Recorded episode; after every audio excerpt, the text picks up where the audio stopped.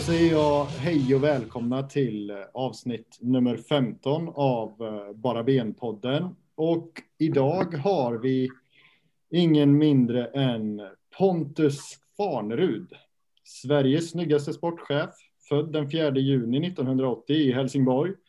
Den tidigare hockeyvirtuosens seniorkarriär började i Landskrona Boys och fortsatte i Monaco med lagkamrater som Trezeguet, Barthez, Gely. Och efter nästan hundra matcher för den klassiska klubben drog flyttlasset vidare till Strasbourg, sen Sporting Lissabon, Stabäck och sist men inte minst Blåvitt. En ligatitel i Frankrike, en i Norge, cuptitlar i Frankrike, Portugal och Sverige. Dessutom 11 landskamper, plats i VM och EM-trupper och huvudrollsinnehavare i kultfilmen Vän med bollen. Hur är läget Pontus?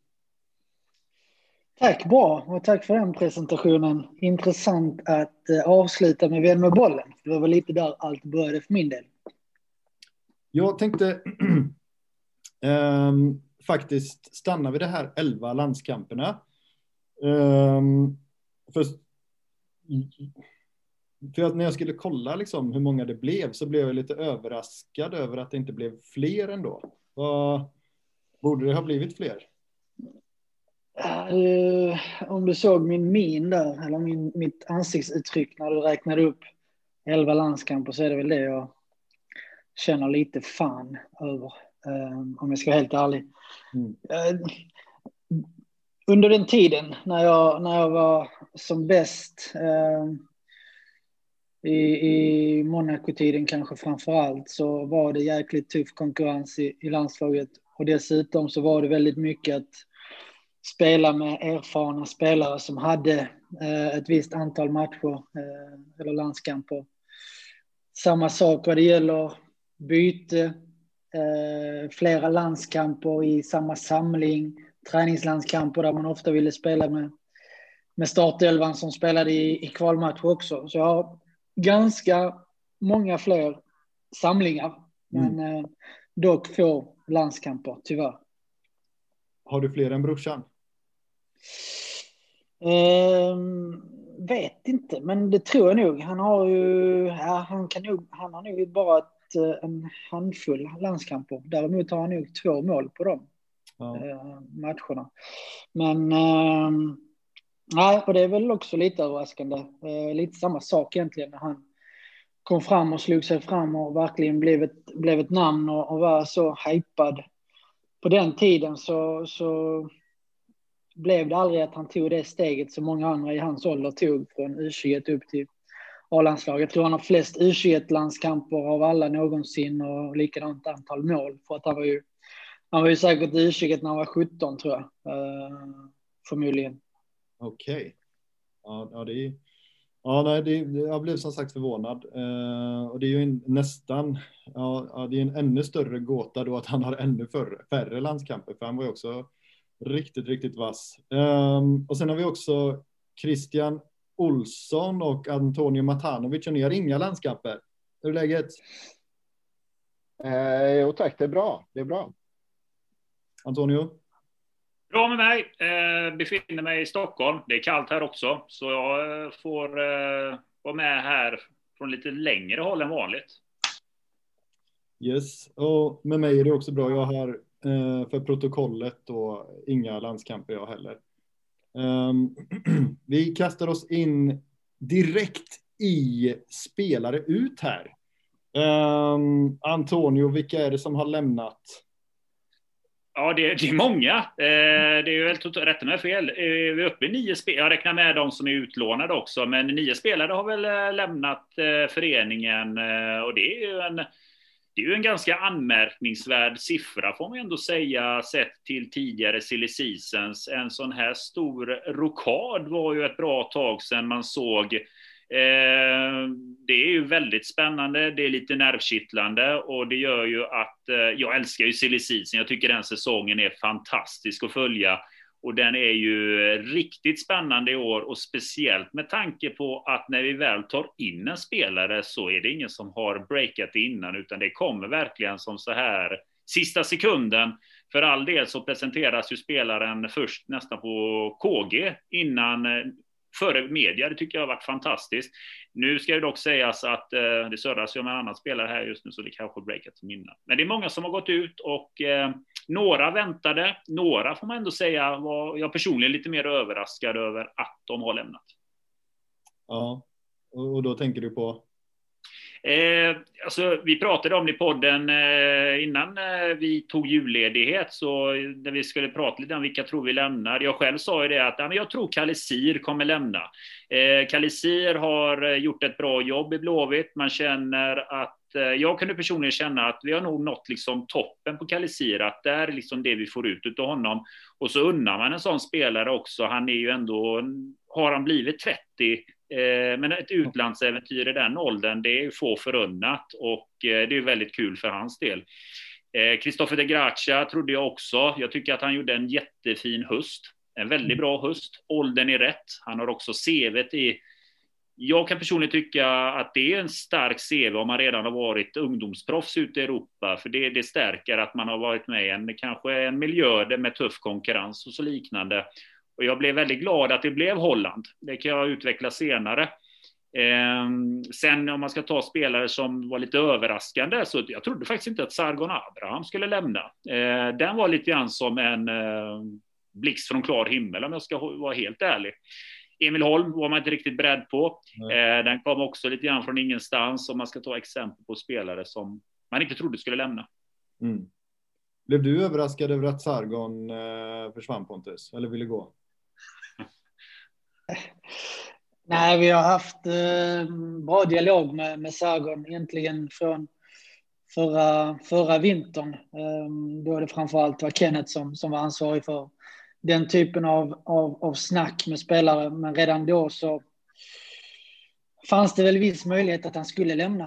Eh, så, så blev det inte då. Och eh, i somras fanns det klubbar som visade intresse för Sargon och eh, med tanke på att han då inte spelade jättemycket under förra hösten så gör ju det också det betydligt svårare för honom att hitta en klubb eller rätt klubb för, för honom, vilket han inte gjorde under, under förra vintern. Eh, och sen i somras när det väl fanns klubbar som, som var intresserade eh, så hade vi inte möjlighet att släppa honom i det läget.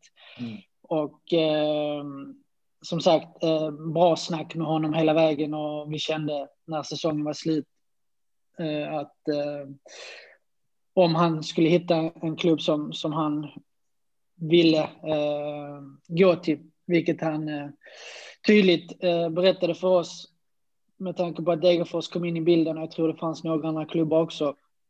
Så, så hittade vi en lösning där helt enkelt och Sargon känner ju framför allt att han ville komma till en klubb där han kände stort förtroende och skulle få en viktig roll. Mm, såklart. Men eh, det var ju lite typiskt ändå att han gick just nu, eller vad säger du Christian? Ja, men vi, när vi körde vår summering här utav förra säsongen så efter lite att vi hade stött och blött det lite grann så tror jag att vi kom fram till att Sargon ändå blev årets forward och att han avslutade säsongen så som han gjorde så hade man ändå. Ja, jag hade gärna velat se honom ta ytterligare ett kliv i Blåvitt när han ändå kände som att han var på gång liksom. I och med att vi supportrar hade sågat honom rätt så hårt hela förra säsongen ändå. Ja, verkligen. Jag trodde inte att han hade riktigt den, de, eh, de höjderna i sig om jag ska välja. Jag blev eh, glatt förvisso överraskad. Det var kul. Eh, han kommer nog bli livsfarlig i år, känns det som. Eh, och sen är det lite lån och så där också. Eh, Titti och Amos. Ehm, var, varför blev det just Brage? Eh, eller fanns, eller var, vill, var det någonting som han själv ville eller? Eller var... Ja, återigen ett, ett bra snack med Adil sedan han kom tillbaka. Tyvärr var inte hans lånesession i, i Norrby blev inte så som vi önskade, varken för honom eller eller för oss, eller för Norrby för den delen. Eh, vi vill ju att de spelarna vi ska vi lånar ut, att de ska få, få speltid och få känna på just seniornivå eh, vecka ut, vecka in. Eh, att det står tre poäng på spel, att det inte är en U21-match. Och att man ska, man ska växa med det för att vara ännu, ännu mer redo att ta, ta en plats i startelvan, konkurrera om en plats i startelvan. Så därför kändes Brage som ett väldigt bra alternativ för, för Adil. Eh, eftersom de var väldigt tydliga med att de kommer att ge honom förtroende. Sen vet mm. man inte vad det innebär i, i, i längden, hur mycket speltid han kommer få. Men, men snacket med, med Brage och Adil eh, kändes jättebra. Så att det kändes som en klockren lösning. Och dessutom så tror jag att de kommer att försöka testa honom lite som mittback. Och det tycker jag är spännande. Ja, vad kul. Ah. Det, ja, ja jag, tycker, jag tycker Adil är superspännande. Uh, och framförallt det lilla man fick se av honom som mittback, det kändes det ju verkligen som att uh, som ett litet mm. embryo till någonting riktigt fint kanske på sikt. Ja, men vad kul att de vill testa honom som, som mittback. Sen så vet ni också att vi har ju just på, på mittbackspositionen nu och, och centralt mittfält så är det ju väldigt, det är ju väldigt tjockt så att det är ju svårt för för kanske Adil när man inte har spelat på, på ganska lång tid och inte fick så mycket speltid i Norrby att, att kliva in i IFK Göteborgs startelva. Så att det, det känns jättebra. Så ska vi följa honom och se vad det, vad det ger och vad det landar i framöver. Hur funkar det Pontus? Förlåt mig, ursäkta Christian. Hur, hur funkar det Pontus? Jag tänker att det var ju här under en period det var en hel del spelare som lämnade klubben. Alltså, hur, blir, hur, hur är snacket liksom i omklädningsrummet? Alltså, hur, hur kommer det ut? Är det mer att eh, ja, idag så lämnar han oss och blir det på något sätt att spelare funderar, herregud vad många som sticker, blir det inte lite så här intern serv, vad är det frågan om egentligen? Eh, när, när det blir så tätt inpå att så många lämnar? Jo, det tror jag säkert. Och det är väl klart att vissa, vissa precis som för er, vissa övergångar eh, överraskar säkert en hel del spelare. Eh, sen får de ju ta det internt med, med spelarna och med, med sina kompisar för att det är ju lite så det, det är i ett omklädningsrum och i ett fotbollslag. Samtidigt så, så vänjer man sig att, eh, och jag tror de flesta har vant sig vid att det är så det fungerar. Och eh, förhoppningsvis så känner alla, precis som vi, att eh, alla beslut och förändringar som har gjorts och tagits eh, är för att vi ska bli ännu bättre som fotbollslag. Så ehm, förhoppningsvis är det bara positivt och vi kommer att vara ännu bättre, vilket det känns redan nu på, på träningar och även ehm, känslan i, i gruppen känns väldigt bra. Och förhoppningsvis så, så just de här förändringarna en del av det. Mm. Och bara för att och, och knyta eh, ihop Adilsäcken där. Han, eh, det var det tänkt att han skulle vara mittback i Norrby också, för han var ju, hoppade mest in som mittfältare va? Ja, det var väl ganska öppet. De eh, såg väl honom som alternativ egentligen på båda positionerna. Kanske ja. framför allt på mittfältet dock. Ja. Um, sen har det ju också eh, tillkommit, uh, inte lika många som, eh, som har lämnat, men uh, det är ju uh, så att dels Kalle från Falkenberg har kommit in och ehm, det ryktas ju om andra spelare som är på väg in också, men det är väl Kalle som är som är det stora nyförvärvet än så länge får man väl säga. Eller? Vad säger ni? Ja, alltså Kolbein var ju en eh, intressant. Den kom ju verkligen från ingenstans den affären och eh, det är ju delade meningar om den rekryteringen som sig bör ute i fanskaran. Eh, men det får ju sägas eh, är om man ska se erfarenhetsmässigt sett och den, eh, det han har på CV så är det ju på pappret det starkaste om man kollar på vad han har åstadkommit i sin karriär hittills.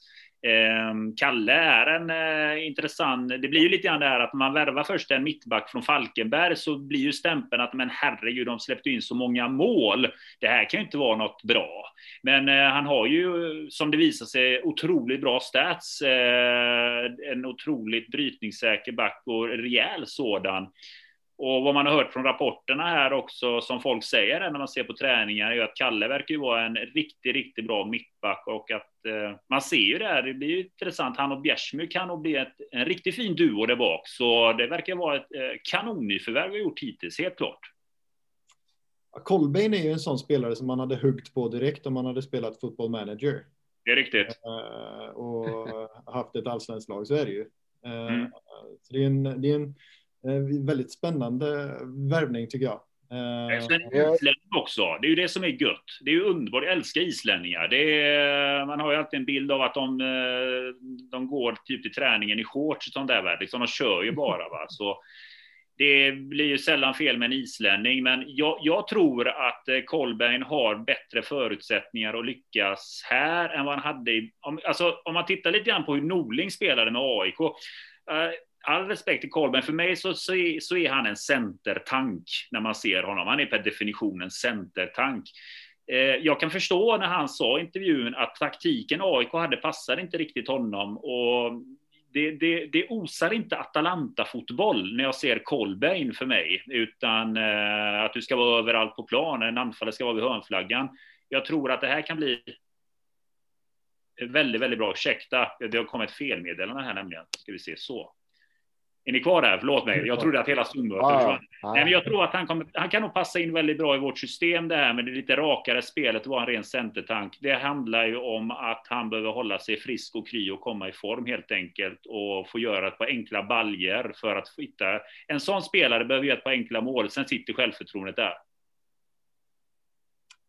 Ja, det, det, tror jag också. Nu har inte jag spelat på den nivån, men det, det fun alltså, psyket funkar ju eh, liknande ändå, tänker jag, när man, eh, när man väl börjar göra mål. Nu jag, rör jag mig nere i division 6 för tillfället, men det, det är lite samma grej där. Alltså, när, om man petar in bollar så, så brukar de ju komma ju.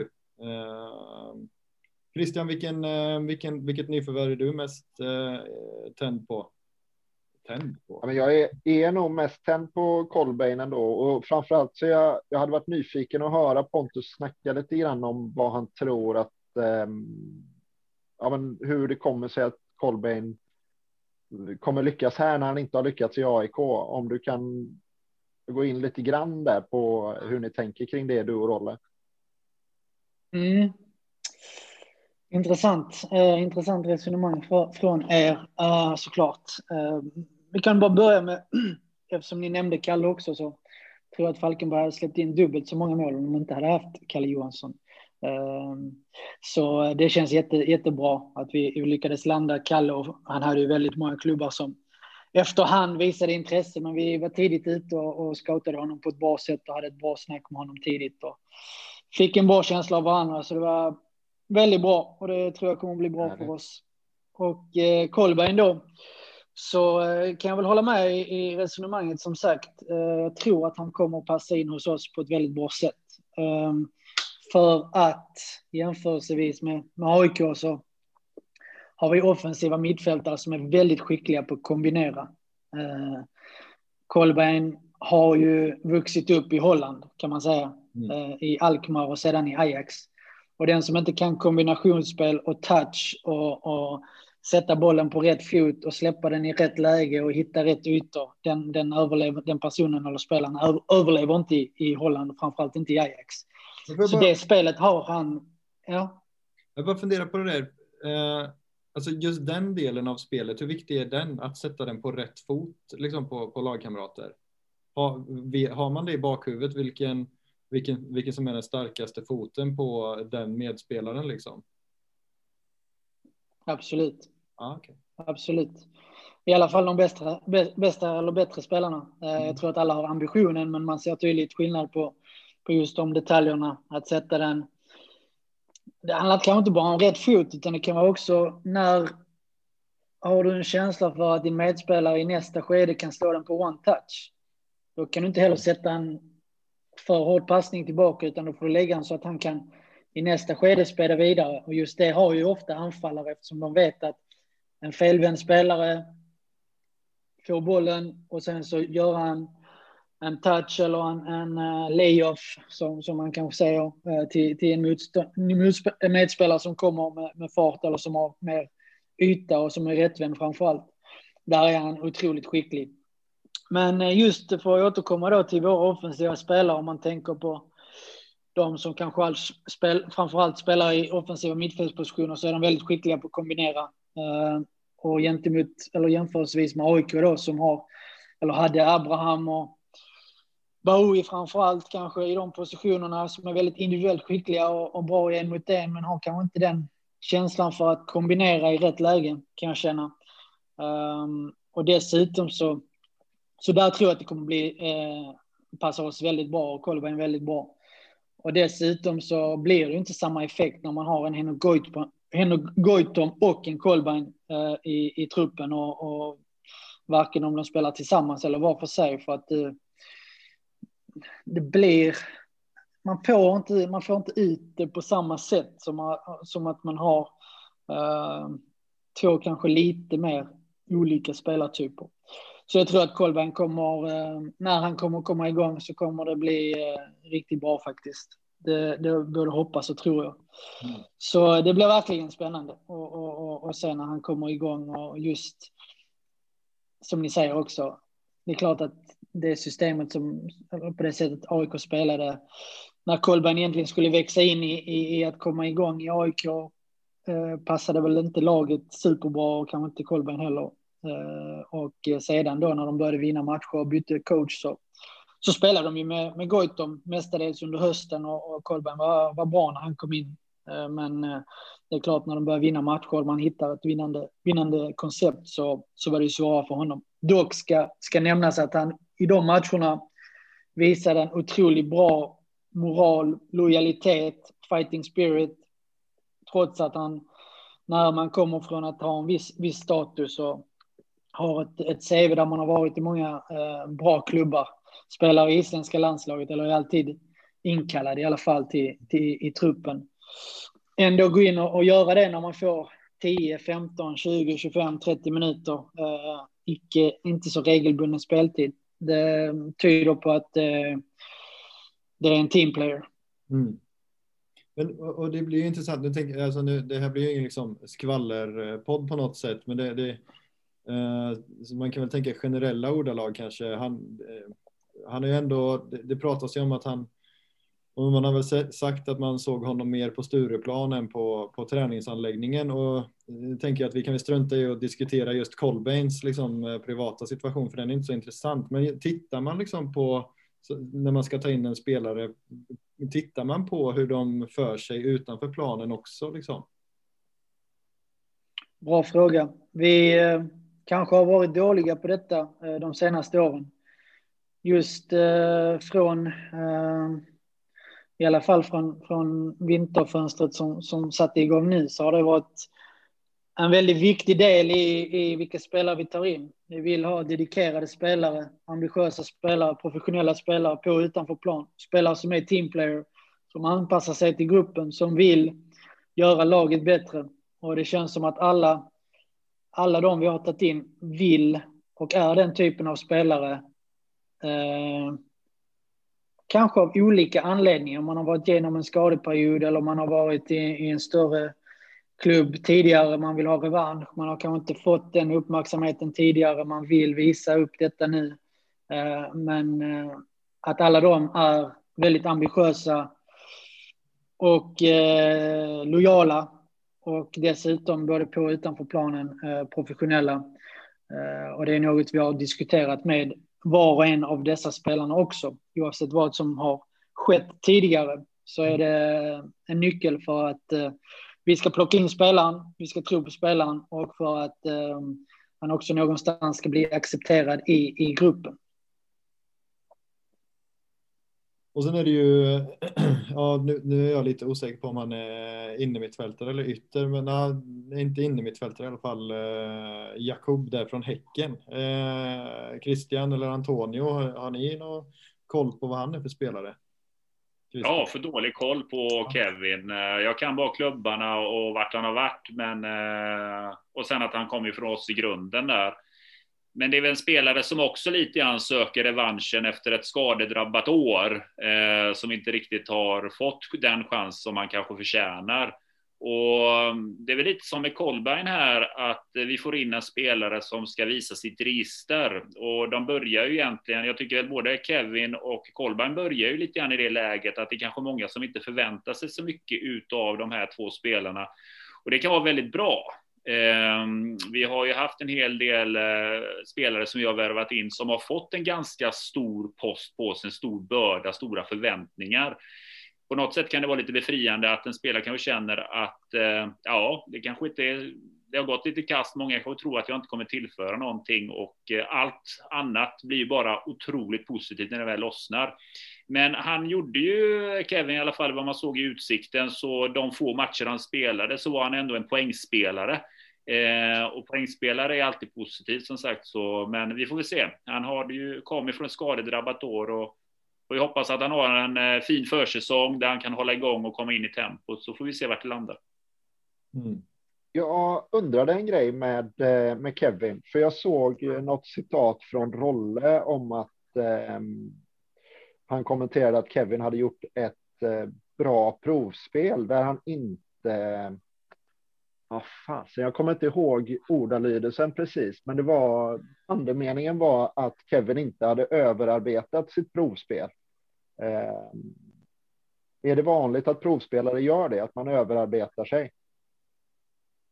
Det är svårt att säga, men jag förstår ju och jag såg också och såklart har hört vad, vad Rolle tycker om Kevin och vad han har sagt. Eh, och det kan väl stämma. Det är nog fan inte så jävla lätt att komma från BK Häcken, gå till rivalen på, på andra sidan älven och bron uh, och uh, dessutom en... Rival är det ju inte Pontus, de är ju... ja, låt mig fortsätta. nej, men det är nog inte så jäkla lätt för, för Kevin att kliva in i, i ett provspel med IFK Göteborg, en klubb som han dessutom har varit i när han var, var yngre och, och jag tror att han verkligen verkligen ville eh, komma tillbaka till. Eh, eller mm. tror, jag vet det. Mm. Eh, så självklart så är inte det lätt eh, för honom. Och just att hitta balansen i att visa hela sitt register och vara en lagspelare eh, mm. och anpassa sig till gruppen och kanske spela på olika positioner och hitta samarbete med spelare som man inte har spelat tillsammans med. Ehm, det har han gjort jäkligt bra. Det är för att han är en, en tänkande fotbollsspelare. Och om vi ska snacka ambition och ambitiös så där är en kille som är Ludvig Augustinsson nivå vad det gäller eh, skallen. Se där. Är det, har, han, har han en sån här grej, du vet, efter träningen, att ta på sig sån här påse, liksom, för eh, en sån här säck för att kyla ner musklerna? Ludde är ju sån där. Det känns som att han, eh, han har kontroll på kroppen i punkt i pricka. Jo, det, det, blir väl så också om man är så pass ambitiös och får en skada i så tidig ålder. Om man då är eh, fast besluten om att ta sig tillbaka och ta sig tillbaka till toppen så är det väl klart att då blir det stort fokus på, på de bitarna. Och vi har ju faktiskt en sån här, vad kallar du det, en ispåse, större variant av en ispåse. Ja, Rymdbyxor. Ja, vi har ju, vi har ju sånt till, till spelarna så att det, den används väldigt flitigt. Och eh, nej men Kevin, eh, det blir spännande. Hur, och hur kul hade inte det varit om han hade lyckats bra hos oss? Absolut. Har man Ludde, Ludd, är det Ludde-fasoner på gång här så är ju det här årets nykomling, det är ju klart. Så är det med det, stort sett. Ja, nu menar jag inte, nu menar jag inte ordagrant uh, kvalitet om fotbollsplan, men uh, andra, andra kvaliteter. Men har man den skallen, det, följt den, det, det, är jättelovande. Kul att höra faktiskt. Jätteskoj att höra hur den skallen är. Det låter jättelovande. Men du har aldrig provspelat Pontus? Du var för bra för det? Uh, jo, jag var ju faktiskt i Feyenoord när jag var 15 år. Uh, efter jag hade varit i IFK Göteborg, om det, om det kallas provspel när man var uh, sommarproffs på den tiden. Mm, tveksamt. Men inte, inte i vuxen ålder liksom? Nej, nej. Um, på tal om spelare in. uh, spelare som inte verkar komma in. Um, och det blev ju, alltså. Um, hur, liksom när man, när man märker, när det kommer, finns, när, när det dyker upp en möj, möjlighet att, att värva Gustav Svensson och så är det fullt liksom. Hur, eh, hur är den känslan? Jag kritiserar inte beslutet liksom, eh, men är det, är det svårt att fatta det beslutet liksom? Svårt. Eh, ja, men det är väl klart att det är svårare än många andra beslut, definitivt. Eh, och sen så, som jag nämnde någonstans, när det handlar om spelare som har varit i IFK Göteborg så blir det alltid mer känslosamt, både för, för oss som jobbar i föreningen, säkerligen för för spelarna i A-truppen och, och framförallt för, för supportrar och, och även partners. Så att det är klart att det, det är ingen lätt, en lätt, ingen lätt situation. Däremot så, som jag har sagt också, så hade vi, har vi haft bra, bra samtal. Um, och sen vad det leder till framöver, det återstår att se. Men uh, just nu så, ja, ni, ni ser ju själv hur det ser ut i, i truppen och jag tror att tittar man bara på Gustav Svensson in och ett nej på det så blir det nog wow, mm. vad händer här? Vad fan håller de på med eller vad, hur är det möjligt? Hur kan man göra på det viset? Däremot går man in och tittar på alla olika parametrar i det så hoppas jag att, det, att det finns en, eh, en, en förståelse i det, både för, från, från Gustav och från eh, allmänheten. Sen så får alla tycka och tänka, jag älskar engagemanget, eh, vad man vill om det. Men eh, återigen, mitt jobb är att göra det som är bäst för IFK Göteborg just nu. Jag måste se till helheten vad det gäller positioner, spelare, eh, skadehistorik, eh, framtida spelare som kan komma in, framtida försäljningar. Alltså det är, det är så många bitar i detta som, som gör det väldigt komplext. Mm.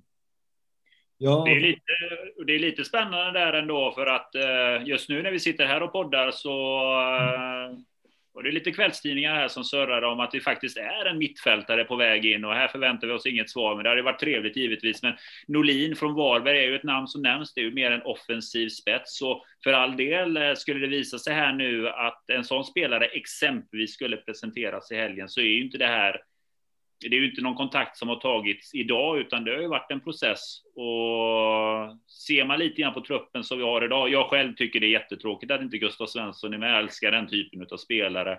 Sen har vi ju väldigt mycket duktiga defensiva mittfältare också, spelare vi vill utveckla, men vi behöver ju kanske spetsa till oss lite mer framåt där och ser man en sån i det här fallet ett namn som Nolin, men också det kanske blir något helt annat, så ser man att vi kanske vill ha på mittfältet lite, vara lite mer framtunga också. Nej, jag vet inte vad jag ska svara på. Nej, det, kan du inte dra, kan, kan, Pontus, kan du inte säga det du säger till tidningarna alltid? Nej, men, eh, nej, men återigen, eh, om man jämför olika spelartyper och, och positioner och vad vi känner att vi behöver förstärka så det är väl klart att det kokas ner till att eh, som vi har varit inne på, just centralt mittfält har vi väldigt många spelare och i, i i dialogen med, med Gustav också som inte har påbörjats i, i januari eller december eh, 2020 utan, utan tidigare än så, precis som med många andra spelare som jag har, har haft kontakt med så fanns det ju betydligt större och bättre möjligheter för Gustav ett år, eh, för ett år sedan. Eh, och sen under den tiden fram till nu så har vi faktiskt plockat in både Jakob Johansson och Pontus Wernbloom i, i de positionerna. Och det blir ju så, varje, varje nytt fönster så är det nya förutsättningar. Mm. Och eh, jag menar för ett år sedan satt vi här och letade mittbackar och, och, och försökte hitta rätt i, i den mittbacksdjungeln. Nu när vi gick in i detta fönstret så hade vi helt plötsligt sju mittbackar. Mm. Uh, så att det händer ju alltså det händer ju saker hela tiden under vägen med, med försäljningar och hur våra egna spelare utvecklas eller inte utvecklas eller säljs eller, eller lånas ut. Så att uh, varje nytt fönster uh, blir ju såklart är det ju nya, nya förutsättningar. Sen kommer jag inte nämna eller säga något om eh, just den spelaren du nämner eller någon annan, utan det, det återstår sig. Men det... ordet, ordet jag sökte var ingen kommentar. Det hade varit så vackert. Men, men däremot så läste jag en sak som gjorde mig väldigt glad. Eh, jag är ju otroligt svag för Sebastian Eriksson och det sa du ju att eh, han var en av innermittfältarna. Är det där han kommer konkurrera i år? Eh, men han, är ju, han är ju en spelare som, som kan spela på flera positioner. Uh, och det är väl lite hur det ser ut i, i truppen. Mm. Uh, och det är väl det som är uh, styrkan hos, hos Sebban också, framförallt nu på, på äldre dag, om man ska kalla det när man har fyllt 30. Men just möjligheten att han kan spela på olika positioner just nu så är det väl lite mer att han är ett, ja, inte bara ett alternativ, men en, en kan, kan bli en viktig spelare till vänster i backlinjen så som det ser ut nu. Men det är, det är tränarna som tar ut laget så det får vi se. Men han har ju möjlighet att spela på, på olika positioner och vi vet ju att han har många kvaliteter för att spela centralt mitt. Mm. Ja, verkligen. Jag funderar lite grann på, alltså silly season heter ju som den gör för att den är rätt så löjlig många gånger. Eh, och alltså de här ryktena som går omkring eh, framförallt på sociala medier. Eh, vad, hur ofta finns det något korn av sanning i de här grejerna som flyter omkring? Vilka grejer? Nej, men eh, vi, vi har eh, namnet som kommer ikväll kommer i och för sig från en, en kvällstidning, så det, där, där tänker jag mig att det kanske är lite vanligare att det stämmer någonting. Men eh, de här, när det dyker upp eh, anonyma sociala mediekonton som hävdar att eh, Marcus Berg är färdig på två och ett halvt år. Eh, hur ofta stämmer sånt här? Mellan tumme och pekfinger? Uh, ja, hur ofta stämmer det? Det stämmer kanske var tredje, fjärde gång så finns det kanske en uns sanning i det. Skulle jag kunna gissa på så här spontant. Och det är ju faktiskt samma sak när det gäller media för att de har ju också gissat friskt det senaste året om en hel del spelare som som inte jag ens visste att vi hade kontaktat eller pratat med. Så det är ju också mm. lite halvspännande. Uh, så det är ungefär samma sak där skulle jag vilja säga. Men det är klart att ibland så är det ju uh, uppgifter som, som stämmer, definitivt. Men hur, hur, ser du på den delen av jobbet då? Eller alltså, jag, jag hade ju tappat det till slut. Om, om liksom, eh, jag vet inte vem det är som ringer med Balkander eller Vulkan och, och, så ska man liksom behöva kommentera massa namn hela tiden och i många fall människor som man inte ens har pratat med. Alltså, den, vad, hur är den delen av jobbet? Eh, jag sa väl det till eh, Antonio tidigare, att ibland så får man bita sig i tungan eller gå ut i, i skogen vid, vid kamratgården och, och skrika eh, eller slå mot ett träd eller något. Um, det är, klart att det är ibland, uh, ja, ibland är det tröttsamt. Så. Och jag tror det är tröttsamt för dem också, det är det jag inte förstår ibland, att de känner att det inte finns något att hämta och ändå så, så försöker de.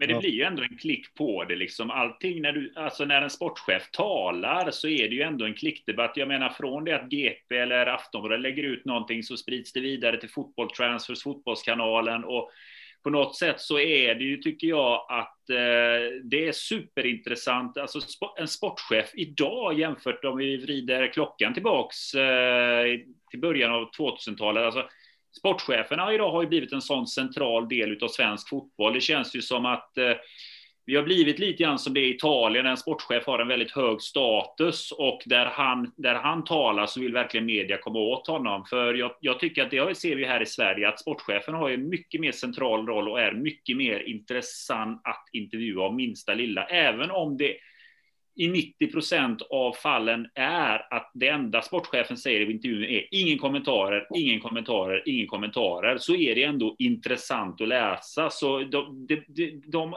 de artiklarna kommer ju hela tiden och det måste ju vara artiklar som klickas fram, för sportchefer är ju superintressanta idag. Ni är ju mer jagade än någonsin känns det som.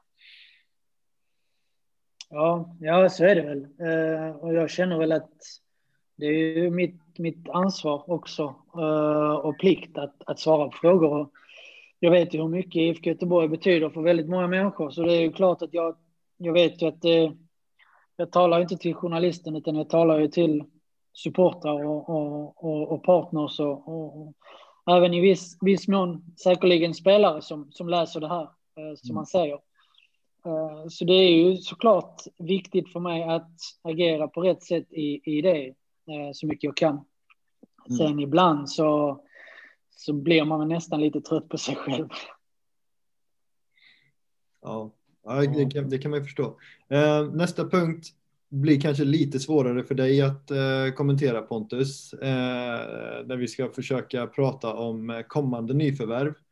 Um, och vilken eh, hylla vi kan plocka spelare från. Det kanske du kan komma in i och för sig, men vad, vad, vad, vad vill du se in Christian? Eh, det är lite svårt nu faktiskt, för jag, jag har ju inte sett någon träning i år, eh, så jag har liksom ingen koll riktigt på vad Rolles lag när han får helt fria händer, vad han vill köra för någon formation och vad hur vi ska strukturera upp laget. Och alltså, vi gick ju från ett fjolår med mycket skador och, och, jag vet inte hur många spelare som truppen hade till slut. Men vi hade ju en jättestor trupp och där vi nu har skickat ut nio spelare. Så jag, alltså. 27 spelare inklusive Adil i, i december. Uh, ja. Det vill säga 26 på Kamratgården. Och sen 27 då när man summerar ihop det över kontrakterade spelare gick in i året med 20 och en halv, eller 21 inklusive Toko som lämnade ganska tidigt. Ja. Och Paka och Rasmus Wikström långtidsskadade just där och då. Så det är lite skillnad. Ja, ja men precis. Det är en jätteskillnad. Eh, och nu, som sagt, jag vet inte riktigt hur vi ska formera laget, så jag har lite svårt att svara på vad jag vill ha in. Men jag, alltså. För ett par veckor sedan så var det väl eh, typ Colbain jag ville ha in. Jag ville ha in en, eh, en eh, stor forward. Sen så hade jag väl helst velat ta in någon som hade bättre stats i nutid. Men eh, nu verkar det ju som att vi tror att det är Norlings fel att han inte har det. Mm. Eller Niklas Bentner kanske. Men han slutar. Oh, um, Antonio. Eh, alltså vilken hylla vi ska titta på. Jag tycker att eh, Pontus Svanerud har ju sagt det väldigt klokt där, eh, vad det är för typ. Eh, jag läste ju den i artikeln med, det var ju Wagner som intervjuade eh, dig Pontus, och sen var du med i Studio Allsvenskan när man tittade, pratade lite grann om, eh, där du pratade lite grann om vilka spelare eh, man vill gärna få in. Och ser man lite grann på hur truppen ser ut idag, innan eh, silly season drog igång, så kunde man ju uppleva att truppen har ju en bra flöde utav unga talangfulla spelare. Och sen har vi spelare erfarna, duktiga spelare på 30 och uppåt. Ehm, jag själv skulle gärna vilja se att vi får in spelare, vilket har kommit nu det här spannet eh, 24 till 30 år, lite rutin men fortfarande liksom är i karriären. Eh, nu får vi se om Norlin, eh, han från Varberg, Norlin, presenteras. 24 år, spännande i sådana fall den typen av spelare skulle jag vilja se, lite poängspelare centralt tycker jag är väldigt bra. Vi har ju skadeproblem på lirare som Paka exempelvis, att vi kan få in en sån sorts spelare. Eh, ytterback, nu fick vi ju in Kevin, eh, väldigt bra. I sådana fall att vi får där. Det skulle vara kanske att vi förstärker upp ytterbackspositionen lite mer. Jag tror att spelare som eh, Jallow och Kalej, det är ju två spelare som är väldigt irrationella och de kommer absolut få lite, om de inte redan har, så kommer de få lite mer ögon på sig fram till sommaren här, för det, det, det Europa gillar det här med backar som kan liksom gå högt upp och vara, ha den speeden som de har, så gärna lite ytterback så vi täcker upp det, för jag tror att eh, någon av de där två killarna kommer vara eh, väldigt intressanta för utländska aktörer till sommaren. Ja, och jag, jag, jag är nog mest sugen på eh, att eh, vad heter, nu vet, kommer jag inte ihåg, han heter Lukas Kåhed va? Um, och, och Wilhelmsson, de, de, de, de är jag intresserad av att se vad de eh, går för på, på seniornivå. De är sådana där som man har hört väldigt, väldigt mycket gott om på, i, i junior och, och U-lagssammanhang liksom. Framförallt Kåhed har jag ju hört hur mycket som helst om. Att han ska vara, vara fin. Eh, men jag vet inte, är han uppe och tränar kontinuerligt med A-truppen eller hur? Hur ser det ut där? Eh, ja, det stämmer. Lukas är uppe sedan eh, förra veckan och kör. Lukas Kåhed. Mm. Född 02 och ansågs som kanske en av de största talangerna i sin åldersgrupp när, när han valde IFK Göteborg, vilket vi är glada för såklart. Um, så han har varit uppe och kört uh, sedan förra veckan tillsammans med Tim van Asema, central mittfältare, mittback, uh, också född 02. Uh, och Alfons Nygård som är en striker. Oh. väldigt spännande, också född 02, som hade en jätte, jättefin säsong förra året som var lite speciell för, för U19-killarna med tanke på att det inte var U21-matcher. Men han var kanske deras bästa spelare eh, och är eh, väldigt spännande som anfallare måste jag säga. Mm. Eh, smartness och bra avslut. Och kommer säkerligen få speltid i, i, imorgon, precis som de andra två. Och dessutom Hannes Lennartsson som, som uh, spelar egentligen både till vänster och höger uh, ytterback. Jörgens Exakt. Det är Jörgens son. Vi hade en, en tanke om att låta honom debutera när vi möter Helsingborg. Uh, i, i, I träningsmatchen här om uh, drygt en, en vecka. Det var spännande att se hur Jörgen hade reagerat om Hannes hade sprungit där um, framför honom. Samtidigt som han skulle ha koll på, på Helsingborg. Men vi får se hur det blir med den saken. Men i alla fall, det är de som kommer få speltid imorgon. Lukas, Alfons, Hannes, Tim eh, och även Filip Ambros som är född 03. Ja, just det. Eh, så att det är väl de som är just nu i alla fall, om inget oförutsett händer, mm. fram till imorgon kommer få speltid allihopa. Och eh, tyvärr då Oskar Wilhelmsson som är eh, inte hundra. Eh, så att eh, han har inte kommit igång ordentligt med, med träning och då känns det inte fair att han ska upp och, och köra med, med A-laget just nu. Men vi kommer såklart följa han, precis som alla andra i, i 19. Uh, och hur är läget med, med Paka? Eh, Paka mår bra. Eh, det är såklart tufft för honom, eh, men han mår bra och, och kör sin rehab på ett väldigt bra sätt. Nu har han ju ett gäng som också har gått igenom operationer här i, i december, så att eh, det är väl också skönt för honom att han inte är själv i detta. Mm. Även om vi vill att eh, även Paka såklart ska ut på plan så fort som möjligt, men framförallt de andra som är lite längre fram. Mm. Mm. Ja, skönt att höra att han mår bra i alla fall. På tal om, om att ha en bra skalle. Mm. Eh, det är otroligt vad han har tagit sig igenom redan. Han är inte så gammal ju. Mm. Nej, det, det, det, är såklart tufft. Uh, där måste jag också nämna att vårt, vårt medteam agerar på ett väldigt bra sätt. Eh, inte bara som utifrån deras yrkesroll utan även som eh, i den hjälpen de får, eh, spelarna när de går igenom sina skadeperioder. Att de finns där och ställer upp och, och, och lyssnar och, och, går igenom allt det här med spelarna varje gång på ett jäkla bra sätt. Och där är de fantastiskt bra. Och inte minst förra, förra säsongen när man dessutom lägger till covid-19 i detta som eh, blir ja, 25 procent extra i, i, egentligen i, i arbete som, som ingen hade räknat med. Mm. Så att eh, hatten av för det gänget, eh, för det de gör. Ja, vad härligt. Um, vi, vi rusar raskt vidare till trender i Europa och den är väl egentligen din Antonio, för det, det är ju sånt som du har koll på transfersummor och hur de utvecklas och i de stora ligorna och vad det får för konsekvenser eh, på allsvenskan. Ja, det Pontus eh, har väl antagligen också koll. Det kanske du också har Christian i och för sig, men jag eh, är ju ingen ekonom. Nej, men alltså, vi, nu har ju fönstret stängt här ute i Europa och eh, man tittar, de siffror som jag har med mig här är ju egentligen för kalenderår 1 januari till 31 december.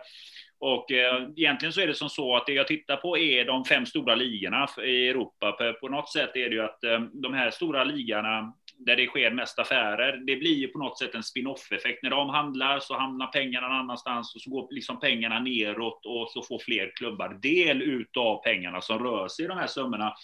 Och Corona har ju absolut påverkat transfermarknaden där ute. Eh, 2019 så gjordes det totalt sett transferaktiviteter i de här fem ligorna för 6,3 miljarder euro.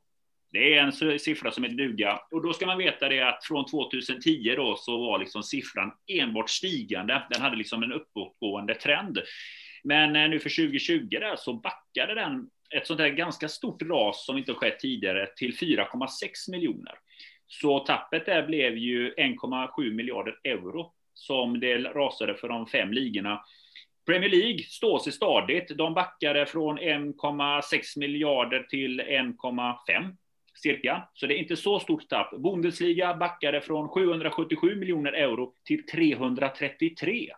Serie A backade från eh, eh, 1,2 miljarder till 667 miljoner och eh, La Liga har egentligen det största tappet.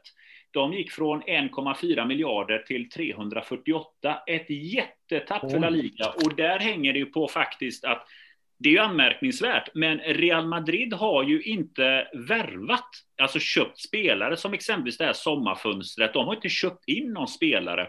Och jag läste någon artikel, jag tror det sist det hände att Real Madrid inte shoppar en spelare med cash, det var bak till 80-talet.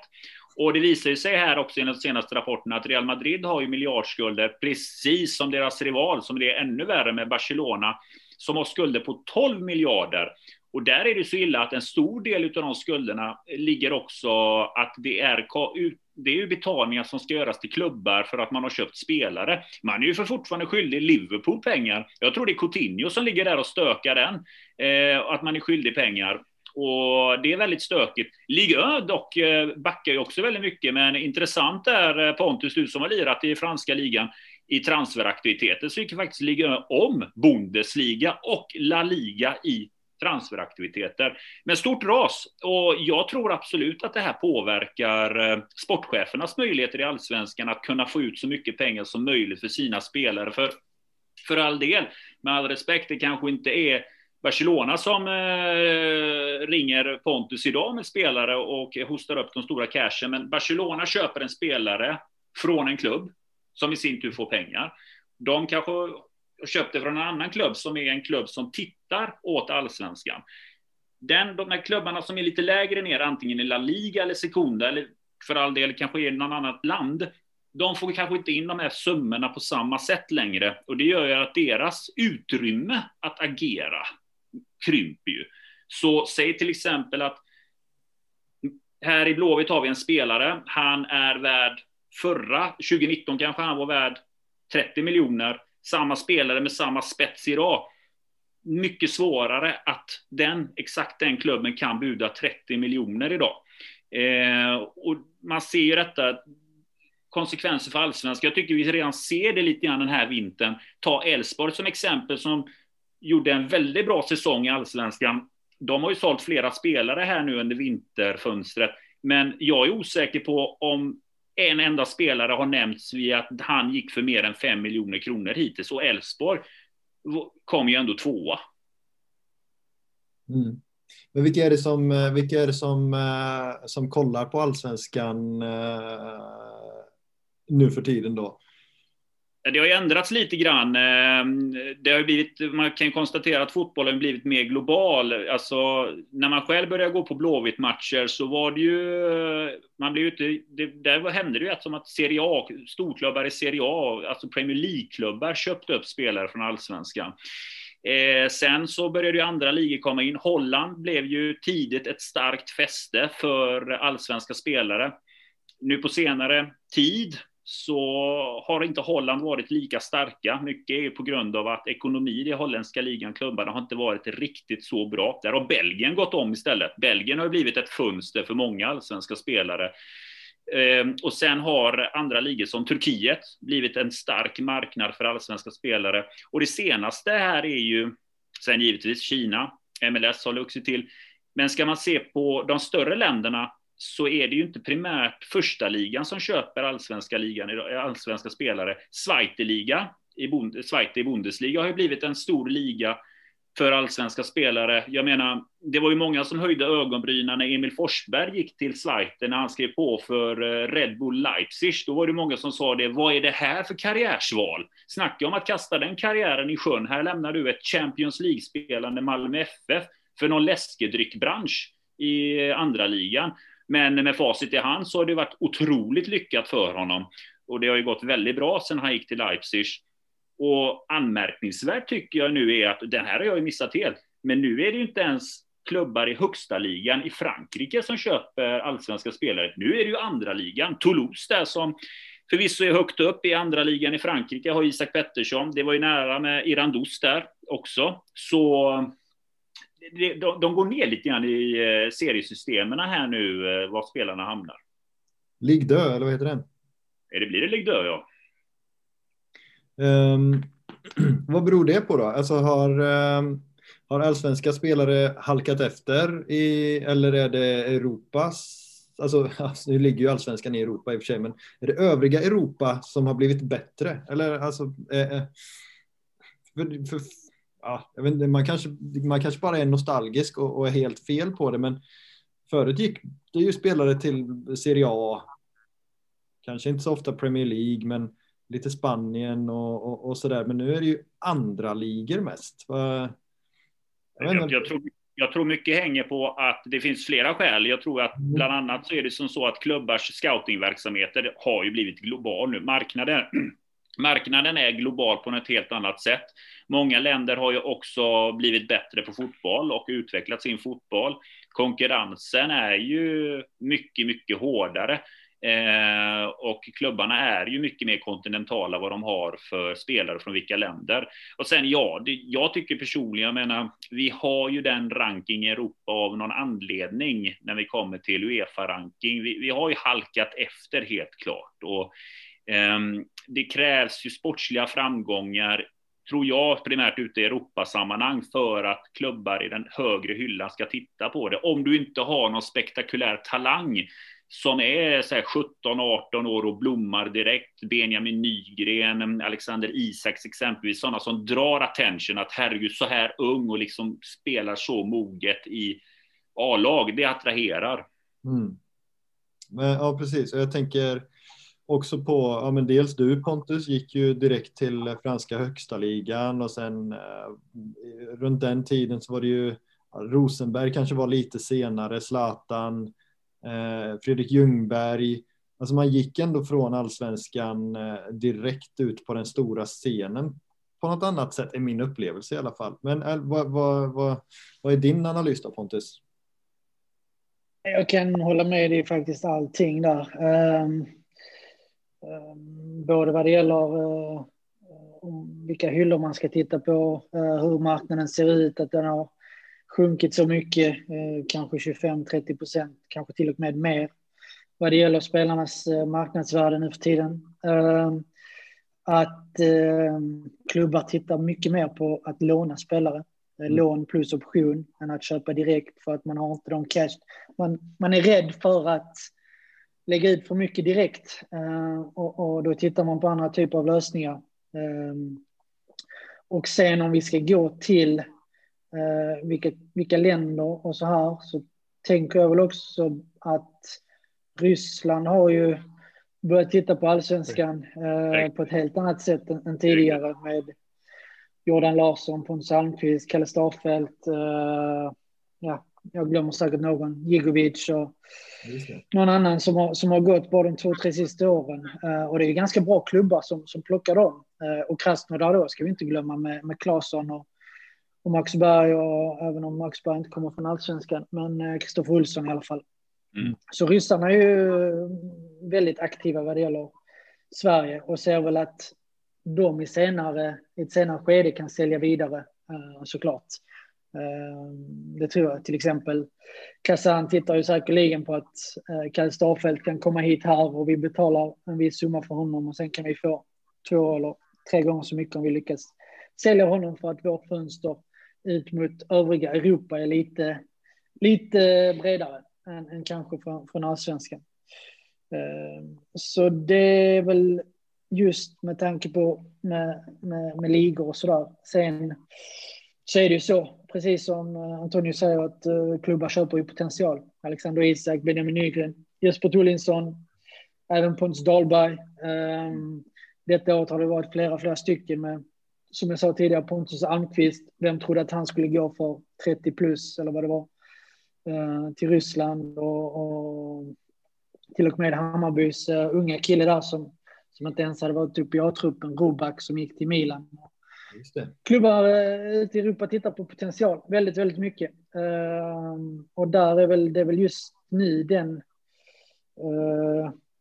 möjligheten kanske man ska säga, trots allt, för svenska klubbar att verkligen tjäna, tjäna stora pengar på, på, på försäljningar.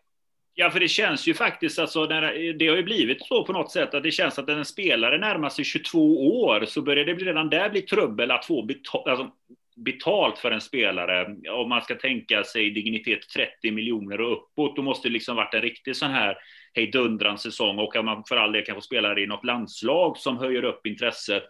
Men eh, det, det, det har gått väldigt fort från det att eh, det, det i, i just transferögon så föråldras en spelare otroligt mycket på en väldigt eh, ung ålder. När man är 22-23 år så är det mer att ja, det känns ju lite som att vi får se hur mycket vi ens får för en sån här spelare. Europa har verkligen, uh, blickar verkligen neråt i åldrarna. Ja, och med det kan man väl tillägga då, eh, om man tittar på allsvenskan de två senaste säsongerna, ursäkta, så var det väl så att Tankovic var totalt överlägsen eh, mm. 2019. Men i slutändan så får Hammarby inte ett öre för honom. Nej. Och var jag, eh, detta år... Var Tankovic 25-26 eller eh, något sånt? Ja, oh, ja, ja. ja. Och eh, detta året då Vecchia som, som har en fantastisk säsong. Men eh, hamnar, inget ont om Rosenborg, men det är kanske inte det som, som, som man kan tro när en spelare ligger i topp i poängligan i, i allsvenskan och dessutom inte är 30, 30 plus. Nej. Men, Men frågan... Vecchia har väl lite skadehistorik också va? Ja, definitivt. Tankovic är väl mer talande och tydligt exempel kan jag tycka. Ja. Absolut. Men hur länge, hur länge är man talang i, i, i fotboll nu för tiden? Hur mycket vill du ha betalt? Ja, men jag tänker mer sådär. Um, är man talang när man är 21 liksom? Eller hur färdig ska man vara då? Alltså, om, om, om det ska vara de större ligorna som ska titta på det, om vi tar Tyskland, Spanien och de här högsta ligorna och storklubbar, då, alltså, om man ska se på transferaffärerna som har gjorts så ska du nog inte vara över 20. Och om man är 34? Nej. Uh, nej men, och vad, vad säger då, du? Då, då går man till San Jose. Go Quakes! alltid MLS. Så är det bara. uh, nej, men om man är om man är om man är 21, alltså hur hur långt fram behöver man vara då för att uh, kunna ta sig till, jag vet inte, Liverpool? Uh, ja, du, ska ju, du ska ju spela i något landslag, alltså du måste ju ha fått rutin från ett Europaspel. Du måste ha gjort ett namn där ute du ska för all del gjort ett jävla bra Europa League, eller du ska ha varit i Champions League och du ska gärna representera ett landslag. Eh, om du ska överhuvudtaget hamna i Liverpools radar. Eh, det räcker inte att göra en dundrans bra säsong i allsvenskan. Det, det, är inte ett tillräckligt starkt CV för att du ska gå in i en sådan klubb. För all del, om det då om det är som så att klubben söker en spelare som man vill ha som backup, backup, backup, ja. Men um, det, det, det är för stort steg. Det krävs ju enormt där alltså. Det, det är snarare att det är Championship-klubbar som känns idag mer som det naturliga steget innan de skulle ta klivet upp sen till Premier League.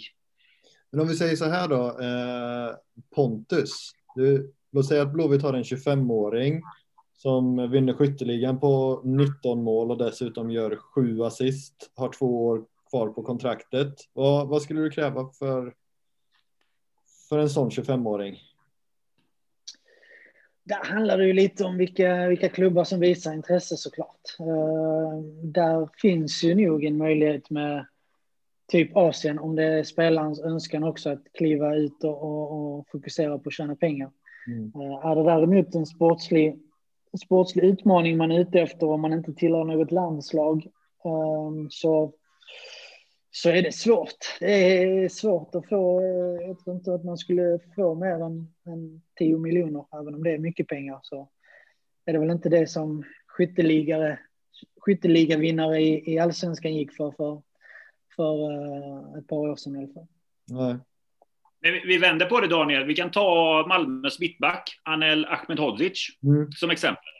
Briljant säsong gör han i Allsvenskan. Otroligt bra. Eh, Malmö missade Europaspel. Visserligen hade man ju slutspelet mot eh, Wolfsburg. Men, men, men, men. Han spelar i landslaget. Ung, spelar för Bosnien. Eh, det höjer värdet väldigt mycket. Det gör en jädra skillnad om du representerar ett A-landslag. Och det ser man ju lite grann också hur spelare resonerar med. Ser I Allsvenskan har vi många spelare med dubbla nationaliteter. Det är klart att det hjälper till och det är klart att en agent och familj kan också pressa en spelare, hjälpa och säga att herregud, spela för det andra landslaget, det är väldigt bra för karriären att ha i den här internationella rutinen. Eh, jag tror inte vi hade pratat summor på 80 miljoner kronor till Malmö FF, om det nu stämmer, om han hade inte, om han hade inte spelat i landslaget, hade det inte varit på de nivåerna. Absolut inte. Nej intressant. Det, det, det, ni var inne på också, då, ursäkta, bara. det ni var inne på också med, med just eh, landslag eller om man tar sig vidare till Europa League och så vidare och gör bra matcher där eller till och med Champions League. Till exempel ett sånt lag som Midtjylland som nu har tagit sig in i Champions och, och, och har spelat mot, mot Liverpool och, och i en tuff grupp där.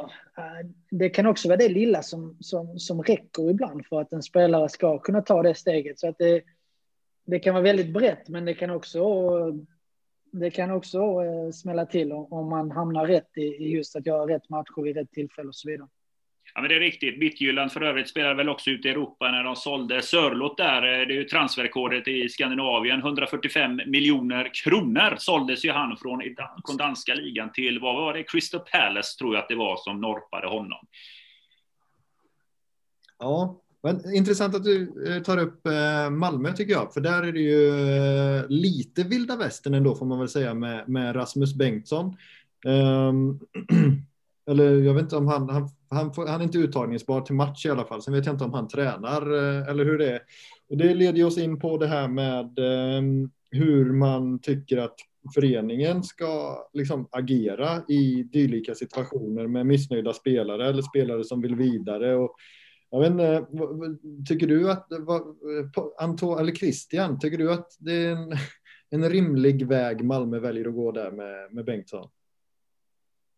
Eh, jo, men det tycker jag faktiskt. Han är ändå avlönad av klubben och eh, hans jobb är att, att träna och eh, vara så fit som möjligt för match. Och det, alltså om tränaren inte tar ut honom, så är det såklart tråkigt för honom och han kan väl be och få bli så att säga transferlistad och få komma vidare. Men och gå ut och säga att man blir behandlad som råtta. Ja, jag kommer inte ihåg. Som en råtta. Ja, det, då, det tycker jag att man ska få känna av på något sätt. Jag tycker att de gör rätt faktiskt. Sen så är de ju i en helt annan position att göra så än vad vi kanske är det är lättare att, att göra så mot en spelare om man har 500 miljoner på banken. Mm. Ja, men skillnaden är väl det att eh, i Malmös fall, så jag menar för all del, eh, jag tycker att det är helt rätt agerat. Sen så kanske det skiljer sig lite grann som ni är inne på det, att Malmö, mm, vd går ju till och med ut i media och säger det, han är inte uttagningsbar, jag har tagit det beslutet, punkt. Det är verkligen så här tidig kommunikation, att det där köper vi inte hans argumentation. Det kanske inte hade sett likadant ut i andra allsvenska klubbar, man hade väl nog kanske bara sagt att nej, han är inte med i matchen, inga mer kommentarer kring detta. Men eh, nej, nej, men där är det ju att man är extremt missnöjd över spelarens agerande och att man har liksom de resurserna kunna drämma det. det är liksom, vi har pengar på banken, stick du, vi har en ersättare klar. Ingen är större än klubben, punkt slut. Nej. Nej, jag vet inte. Det är ju, ordvalet var väl olyckligt kan jag tycka från eh, Bengtssons håll. Han får väl lite eh, skylla sig själv kan jag tycka. Eh, men om man tänker så här då, Pontus. Um, om hur viktig, hur viktig är en spelares vilja kontra liksom föreningens vilja? Om vi tar den här hypotetiska 25-åringen igen och den verkligen, verkligen vill iväg, men, men det kommer inga bud som är bra nog. Hur, hur viktig blir uh, hur, hur viktig är spelarens vilja att komma bort? Hur mycket värderar man den hur mycket försöker man tvinga kvar någon liksom? Hypotet. Väldigt svårt. Det är ju eh, väldigt individuellt uh, utifrån. Uh, det kan vara både uh, ålder, hur mycket de kostar klubben, hur mycket vi kan tjäna, hur mycket spelaren skulle kunna tjäna uh, utomlands eller i, vid ett klubbbyte. Um, så det blir ju väldigt hypotetiskt uh, svar också i det. Uh, så det är väldigt svårt att svara på, men självklart så vill vi ju framför allt om det är yngre spelare att uh, vi ska ha en bra bra dialog, ett bra samarbete, att vi ska skiljas åt och att de här spelarna ska känna att de är välkomna tillbaka till IFK Göteborg. Och det ser vi ju väldigt tydligt att det är väldigt många, mer än i någon annan svensk klubb skulle jag vilja säga, spelare som är så förknippade med den föreningen och eh, har den viljan att, att återvända till, till, till, eh, till klubben eller föreningen. Och eh, det ska vi vara jäkligt stolta över att ta vara på. Och just därför ska vi också vara otroligt noggranna och försiktiga med våra unga spelare. Var och när vi, vi släpper iväg dem. Mm. Vi hade ju Mats Gren här förra gången som vi spelade in och då pratade vi lite grann om det här med att med, han försökte pränta in i, i kanske framförallt unga spelares huvud att det se till att klubben som du kommer till har betalat för dig och har betalat bra för dig så att du kommer in med en viss status. För om du går som free transfer så är det lättare att sätta på bänken och du är lättare att du inte mm, jag kommer in med lite tuppkam in i gruppen. Hur tänker du kring det? Ja, men så, så är det. Men det kan ju vara, vara både och. Eh, det beror ju lite på vilken situation spelaren är i också. Eh, får man en möjlighet att komma in någonstans och, och, och därifrån eh, försöka göra det bästa av, av den situationen, även om de inte har lagt så mycket pengar på, på en just där och då, så, så är det också ett sätt att, att, uh, att, ta ett, att ta ett nytt steg i, i, karriären. Men självklart så är det ju bättre, framförallt för de unga spelarna, kan jag känna, mer än de äldre kanske, uh, att, uh, att det finns just den här viljan från klubben och att man inte blir en i mängden, utan att det finns en tydlig plan och det, där tycker jag att vi har, vi har ett visst ansvar i, i det också. Eh, att eh, förmedla, förmedla det till, till, spelarna. De har sina rådgivare, de har sina, sina familjer, men jag tycker att vi har ett ansvar i, i det också. Att, eh, eh precis som jag sa tidigare, att det ska finnas en bra, bra relation och jag tycker det är en del av, av det. Kan du bli irriterad på, på agenter som du kanske inte upplever vill spelarens bästa? Uh, ja, definitivt. De som ser väldigt kortsiktigt, uh, det har jag svårt för. Uh, det är så otroligt viktigt, framförallt med unga spelare, att man, man tittar på, på det långsiktiga och vad vinner man över tid, både sportligt och ekonomiskt. Visst, du kan ta det här kontraktet nu, men vad innebär det om två år eller tre år? Mm. och där kan jag tycka att agenter äh, agerar på olika sätt. Vissa gör det jäkligt bra. Äh, men det kan också det kan också bero på att de har samlat på sig en viss erfarenhet och kanske ett visst kapital. Så man känner inte den stressen av att eh, tjäna de egna pengarna. Men eh, det finns definitivt agenter som agerar på olika sätt i det. Och ja, jag kan bli irriterad över eh, vissa agenters agerande. En fråga där just om agenter. Jag tänker att nu när det, som du också konstaterar Pontus, där, där man ser eh, lägre transferaktiviteter bland klubbarna, så är det ju, det är ju så många led som berörs när transfermarknaden viker och agenter är ju en utav dem. Jag tänker att eh, märker man av inom svensk fotboll att agenter är lite mer eh, man ska kanske inte säga ordet desperata, men det är väldigt, väldigt mycket på nu att försöka få iväg en spelare så fort som möjligt till någon klubb, bara för att de får ju då del av den bonusen en spelare skriver på från en annan klubb. Märker man liksom att det är att tålamodet är kortare bland agenter nu när det råder en lågkonjunktur? Mm. Svårt att säga också individuellt och från agent till agent och, och varje situation är unik i det. Så att svårt att säga, eh, ge ett generellt svar, ja eller nej. Mm. Eh, däremot så känns det som just i, i, i på vår hylla om man ska säga. Mm. Så, så är det, har det varit ganska mycket aktivitet ändå och det är många agenter som känner att de har väldigt mycket att göra. Men det är också för att de inte har spelare kanske som är på den eh, högsta nivån i, i Europa eh, och därför så är aktiviteten eh, inte helt lagd på is i alla fall vad det gäller eh, den typen av spelare och agenter. Det är väl bara arvodena som sjunker då säkerligen lite grann för agenten där som har diverse upplägg med vissa klubbar då eh, med tanke på att transfersummorna blir lite lägre än vad de har varit förr. Ja, samtidigt så vill ju spelare och agenter fortfarande ha bra betalt och det, det blir ju alltid en förhandling i det såklart. Eh, men till viss del så har det väl inte förbättrat eh, situationen för, för agenter heller, absolut inte. En fråga där vi nämnde ju lite grann, vi tog ju aldrig riktigt upp det där med Emil Holm. Det var ju en del som var lite så här fundersamma varför en spelare går till eh, Sunderjyske. Eh, Sunderjyske då som för övrigt, eh, likt många danska klubbar tidigare, tycker jag har haft ganska dålig ekonomi. Sunderjyske i det här fallet hade ju i förra sommaren skulder på 30 miljoner kronor när de gjorde sitt bokslut Eh, värvade nu Emil Holm, men det visade sig att de var, precis som många andra danska klubbar, eh, uppköpta av utländska investerare. Det var amerikanska investerare, skulle köpa Sunderland för övrigt, men det blev ju ingenting med det, så de tog Sunderjyske istället. Det var ju en grej det. Men Tror du att danska ligan här kommer vara lite mer på offensiven eh, nu med stark, starkt kapital in? Eh, tror du att vi kommer se mer allsvenska spelare som sticker över sundet? Det verkar ju vara lite mer lön just nu där ute. Ja, det är väl svårt för jag kan väl känna spontant att eh,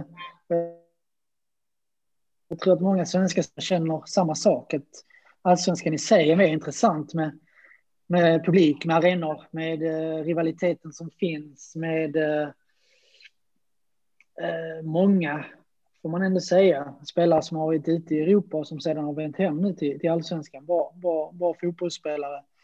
Eh, så att ur det perspektivet rent... Um, alltså, vad ska man säga?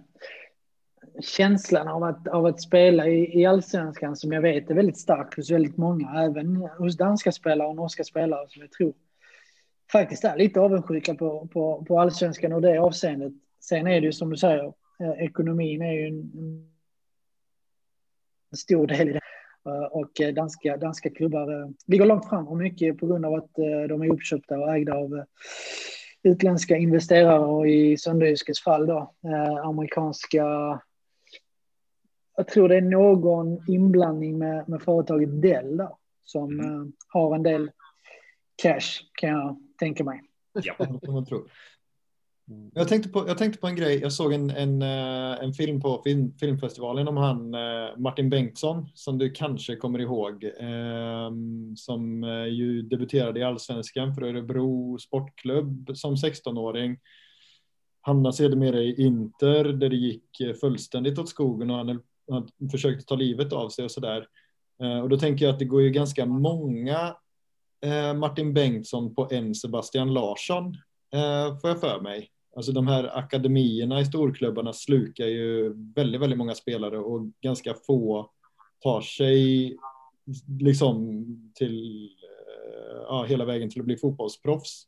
Hur, hur jobbar ni med, med de unga killarna för att liksom ja, men väga för och nackdelar med att sticka till eh, Chelsea som han Edvin Andersson gjorde till exempel? Ja, det är ju väldigt intressant och det är ju en pågående process eh, där vi försöker eh, och där är ju framförallt Jonas Olsson, Roger och, och tränarna på akademin väldigt viktiga i det och försöker få spelarna att förstå att det inte ofta är bättre där ute i, i Europa, om det så i Benfica eller Chelsea eller i Parma eller i någon annan eh, större klubb. Eh, där, som ni säger, man blir, kan bli, vilket är stor möjlighet att man blir eh, uppslukad av alla andra talanger och att det blir eh, ja, att man blir en del av en, en fabrik, en fotbollsfabrik helt enkelt.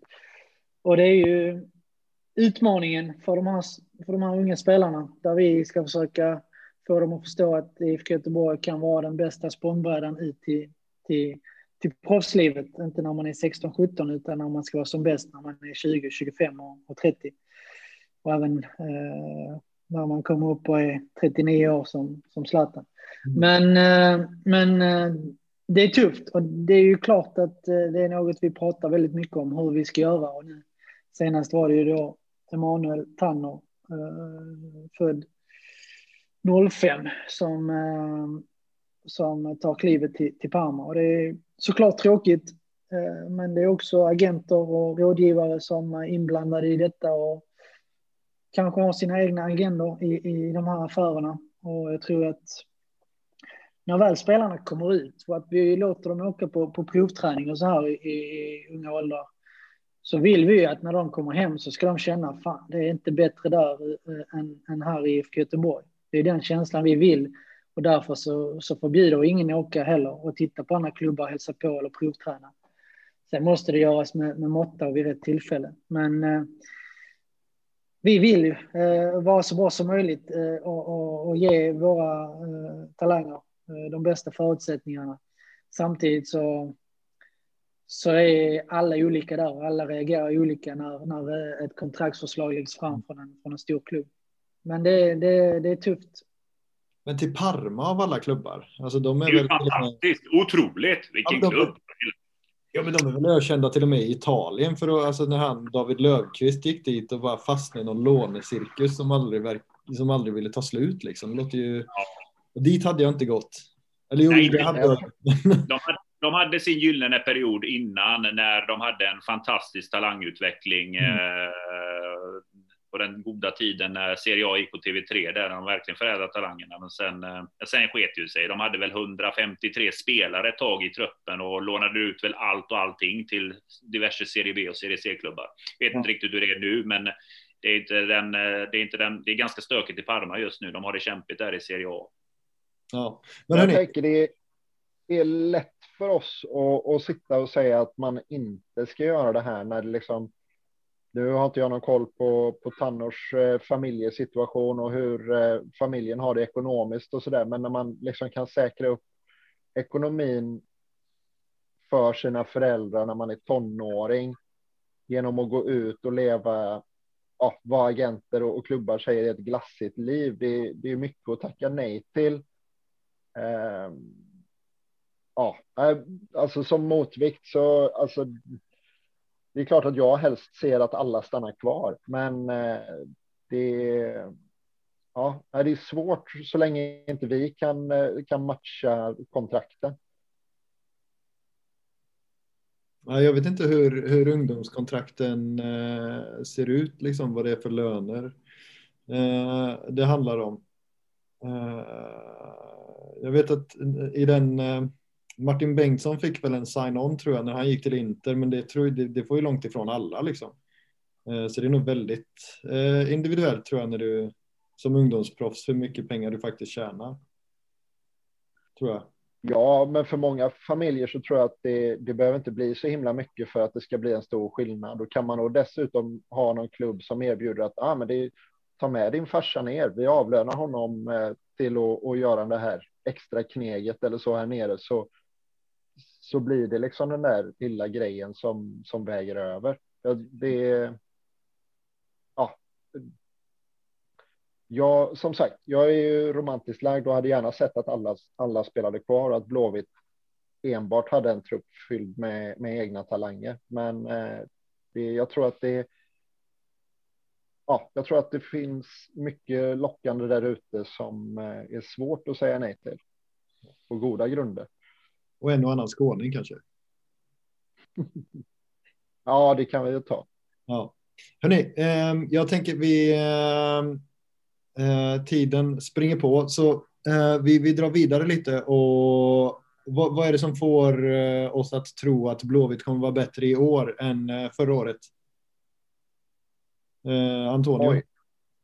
Ja, det, jag tror att eh, en eh, bra försäsong där spelare från förra året hade en hel del skavanker som kom hem, får en bra försäsong, håller sig friska och krya, kommer göra att vi kommer vara mer redo för matchtempot som råder sen, när Allsvenskan väl börjar. Eh, verkar ju som att det kommer igång i april månad, vilket leder till att vi inte kommer ha så täta matcher som vi hade förra året. Det är bra utifrån eh, skadechans, eh, skaderisken. Eh, vi har Pontus Wernbloom som har kommit in i det, kommer förhoppningsvis må lite bättre. Jakob Johansson, Robin Söder eh, exempelvis. Och, eh, så jag tycker att eh, ställer man upp en startelva idag så känner jag mig jätte, jättetrygg av att bara den elvan kommer eh, landa bättre än tolva i år. Har du Sebastian Eriksson som vänsterback eller innermittfältare? Nej, just nu platsar han inte, så beklagar Daniel. Nu hörde du, hördes du lite dåligt där. det är som det är. Ja. Eh, Christian, vad... Ja, men utan att flörta med Pontus så tänker jag att när eh, bollen rullar igång här så kommer vi ha en mer komplett och färdig trupp än vad vi hade eh, när det rullade igång 2020. Eh, eh, vi kommer inte vara beroende av en halt och lytt Bjärsmyr, utan vi kommer ha ett Eh, solitt ja, men en, en, mycket mer solid trupp och bara det borgar för att vi kommer sluta högre upp i år. Mm. Och det jag vill tillägga där är att jag skulle säga som så att jag tror, jag tror dock inte att vi är ett lag som tar en Europaplats i år. Det tror jag inte. Jag tror den sträckan är för lång. Eh, jag tror att vi ska absolut växa upp. Det viktigaste för vår del är att vi tar kliv framåt. Om jag ska tippa, vad säger tråkigt tippa en tabell och vad vi landar på, så ser jag oss mer i mittenskiktet i år. Eh, att, med att vi tar kliv framåt. Men jag tror inte vi kommer räcka till till eh, en Europaplats. Jag vet, man ska inte tippa tabeller, det är silly season och allt möjligt där. Men jag får ändå göra det. Men jag tror inte att vi, vi är inte toppen, men absolut, vi ska klättra från förra säsongen. Det är ingen snack om saken. Mm. Ja, ja, ja, ja, jag tar nog lite av allt det ni har sagt. Men sen tror jag, det hade ju, alltså det hade varit kittlande att se Sebastian Eriksson i, i en lite mer framskjuten roll som man hade. Det, det är många år sedan nu. Innan Cagliari, du, innan den ja. ja, men då var han ju fan mig helt otroligt bra också. Ja, det var han absolut. Ja, och när han kom tillbaka eh, också. Jäklar vad bra han var. Det hade varit fint att se om han kunde närma sig den eh, nivån. Då, ja. då blir vi farliga det är ganska, ganska trångt där i mitten ändå, Daniel. Där. Alltså, vi har, eh, vi är mm. inte, det, det, är inte tunt i truppen när det kommer, man tänker mittfältet där. Jag tycker Calais där vid vänsterkanten också. Jag gillar den, den, det nyförvärvet skarpt verkligen som hämtades från Malmö FF. Han ska absolut spela och utvecklas. Eh, sen får vi se, jag menar, eh, det kommer ju röra sig till sommarfönstret. Vi får se, det kan, hända, det, kan plötsligt bli väldigt mycket aktivitet om det börjar komma in publik till läktarna runt om i Europa och liknande. Mm. För det är det det handlar om. Kommer det in publik nu, då kommer, de här, eh, då kommer ligorna börja vakna och känna att ah, men vi har en intäkt här nu. Nu kan vi, visst ekonomin är kass här också, för fasken inte backar du en miljard i sitt bokslut och de var ändå inte sämst i Serie A, det är ju helt skandalöst. Men då kommer det börja pumpas och då kan det börja röra på sig. Så absolut, då kan Sebastian Eriksson få plats även i min elva, Daniel. Det är riktigt. Ja, eh, kanske till och med Jannes. Eh, Älskar det, ja, riktigt. Ja. Jokern i EM, Sebban. ja, men han var väl nära. Ja, nej, vi släpper det nu. Eh, ja, det, är bra. är bra. Vi har bra mittfält. Det har vi. Eh, Pontus, vad är det som talar för oss i år? Ja, först och främst så, så älskar jag ju snacket och engagemanget här just nu. Det, det är bra, bra tugg. Um, jag måste säga att eh, uh, jag håller, med, håller med där i, i många delar av detta. Jag känner ju att uh, vi har helt enkelt ett trupp redan nu som är uh, bättre sammansatt än vi hade för ett år sedan.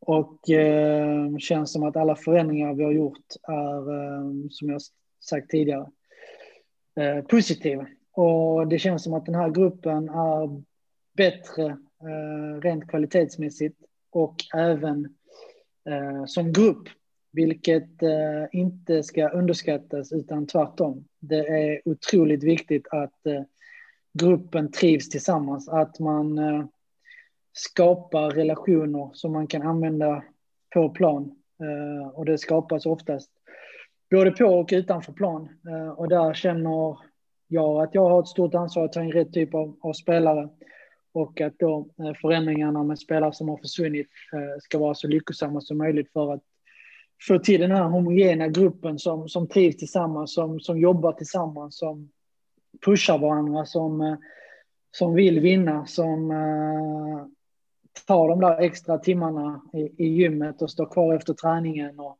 um, som går in till tränarna och ber om extra eh, eh genomgång eh, vad det gäller video, taktik och så här. Att vi har så många av de spelarna som möjligt. Och det kan jag väl känna att eh, det hade vi kanske inte tidigare. Och jag kommer göra allt jag kan för att det ska vara så, både nu och framöver.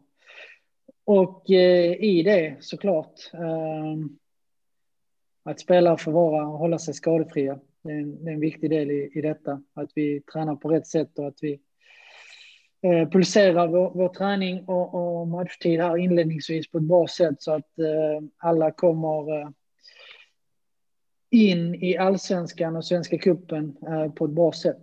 Och jag tror definitivt att vi kommer att eh, klättra uppåt i, i tabellen. Vad är, vad är pitchen? Vad är, varför, varför ska en spelare komma till Blåvitt? Det finns ju hur många anledningar som helst. Mm. Eh, ni tre är ju en av anledningarna att intresset för IFK Göteborg det finns inte på så många andra ställen i, i en stor stad. Eh, att man är så dominant, överlägsna och har det supporterstödet som finns här. Eh, och att det ska vändas till något positivt. Och inte att det blir ett ok eller att man tycker att det är jobbigt. Och det snacket har jag väl haft med alla de som har klivit in i, i omklädningsrummet eh, 2021, att de verkligen eh, eh, vill vara en del av IFK Göteborg och att man ser det som en utmaning. Och sen är det väl att, att vi, ska, vi ska uppåt igen. Vi ska, vi ska upp och, och kriga om, om de där platserna och, och, vara där vi vill vara. Och det tror jag många känner som är i, är i A-truppen. Och många som jag vet vill komma hit också. Och alla uttrycker samma känsla att man vill vara med och ta Blåvitt upp eh, bland de bästa lagen i Sverige igen. Och den känslan, eh, den makten som det eller makten eller styrkan i det det, det, det är starkt och där eh, känns det som jag sa tidigare att gruppen just nu på träning och utanför plan är, ja, den, eh, den ser bra ut. En fråga där Pontus, det här är en teori jag själv tror på, men jag vill veta om det är faktiskt så jag tänker på just själva pitchen. Eh, till exempel om man förhandlar med en ung spelare är det fortfarande en pitch på det sättet att när man spelar i IFK Göteborg så är vi är ju ändå en säljande klubb. Det, det får vi ju leva med. Men spelar man i IFK Göteborg är det fortfarande pitch att det är lättare att komma ut till en klubb i Europa för man har mer ögon på sig på grund av att namnet IFK Göteborg än om man exempelvis skulle signa för Örebro. Definitivt. Och det är bara att titta på våra försäljningar de senaste åren och framförallt de unga spelarna som har lämnat. Så självklart att vi att eh, det är en del av, eh, inte vår strategi, men det, det kommer naturligt i, i, samtal med både agenter och spelare som, som vi är intresserade av. Eh, och där i det måste jag nämna att, eh, att Ferran och, och Soccer Services är en, en, en viktig del i det. Där Ferran, eh, som är väldigt uppskattad bland, bland spelare, både yngre och äldre, men som kan tillföra något som få allsvenska tränare tror jag kan tillföra just den individuella utvecklingen med hjälp av individuella rapporter och analyser. Det, hade jag fått det när jag var i, i, i den åldern som de är, då hade jag inte haft elva landskamper, då hade jag haft lite fler. Det är så? Mm. Nej, jag vet inte, men det, det, det, det är definitivt en, en, sak som, som de unga spelarna uppskattar väldigt mycket. Ja, vad kul. Ja, för det, där kan jag känna lite grann att, ja, vi hade ju där, det, det är en liten topic det här med Icon och Soccer Services, alltså att från det att de kom in, då var vi liksom i ett läge. Eh, det har ju hänt otroligt mycket i klubben. Det, för tusan, det känns ju som att det är knappt någon kvar. Det är typ du Pontus. Eh, och resten har dratt. Det, eh, det har ju hänt en del. Det är liksom ny klubbdirektör, det är liksom nytt i sportchefsrollen, ny, ny tränare. Kono som kom in då och den bilden man hade av den, när de kom in i bilden så kändes det som att då var vi en del i det läget att ja, men då ska vi utveckla ett spel. Eh, lite krasst, det ska hållas boll, vi ska utveckla individuella talanger. Nu när det har hänt så himla mycket i föreningen, när det är så mycket nytt folk in. Vad är Konos eh, Soccer Services roll idag i Blåvitt? Är det precis densamma som när den kom in, eller har det utvecklats på någonting nu sett till eh, hur föreningen ser ut med personer och tyckare och bestämmare? Eh, nej, det har inte utvecklats eller förändrats så mycket. Utvecklats lite, ja definitivt, men förändrats så mycket, nej. Ferran är fortfarande en viktig del i, i detta. Um, och nu är det hans, hans tredje år här och det är väl klart att många spelare, som jag sa tidigare, eh, uppskattar honom enormt mycket och verkligen känner, känner avtryck i, i vad han har kommit in med tillsammans då som med Soccer Services som hjälper till med de här analyserna och som sätter upp träningar utifrån hur vi spelar, utifrån vad vi behöver träna på på ett väldigt eh, teoretiskt eh, fantastiskt bra sätt, eh, måste jag säga. Eh, och där hoppas vi att vi ska stå, få egentligen en ännu större utväxling i att, att spelare ska, ska utvecklas ännu mer. Eh, och eh, eh, vilket ska gynna oss och, och, kanske spelarna, eller även spelarna, men, men också eventuellt i, i, i försäljningar sen. Ehm, och Ferran är, eh, är central i det och tillsammans med Rolle så känns det som att de har hittat en, en jäkla bra mix där de passar och kompletterar varandra på ett, eh, ett jättebra sätt. Um, där vi får många olika delar i, i ledarskapet och i, i det praktiska ute på plan också. I video, video uh, i, i videogenomgångar och analyser. Så att eh, det känns som att eh, den konstellationen har satt sig på ett bra sätt och jag tror den kommer att utvecklas ytterligare under året. Tillsammans då med, med William som, som har kommit in eh, mm. som ytterligare assisterande tränare och videoanalytiker så känns det som att vi får ut väldigt mycket mer av, eh, av staben och framförallt eh, tränarna i, i, i detta.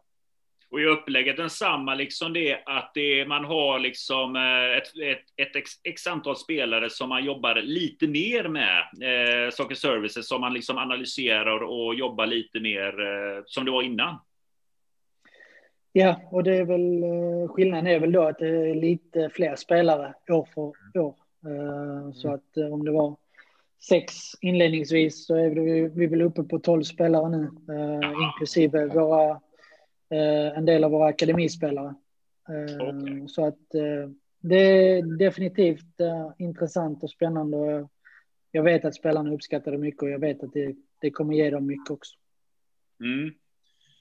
Nej, för jag, jag kan ju känna lite grann alltså att man har varit lite osäker på vad Socker Service står för. För jag, jag kan ju känna, alltså det har varit lite grann att Socker Service har ju, kan jag uppleva, i supporterskara hamnat i ett litet fack i att det ena ledet kan känna liksom att det här är väldigt bra, det här är en utvecklande process, medan det andra ledet kan känna lite grann med Socker Services, på något sätt hamnar de i det facket att de var en del utav det här segmentet tålamod som anammades mycket utåt där, att vi håller på att bygga någonting och med all respekt, alltså ordet tålamod försvann ju lite grann här nu när Poja lämnade jobbet och det blev Rolle in och då blev det lite mer fokus. Det pratas plötsligt lite mer om resultat.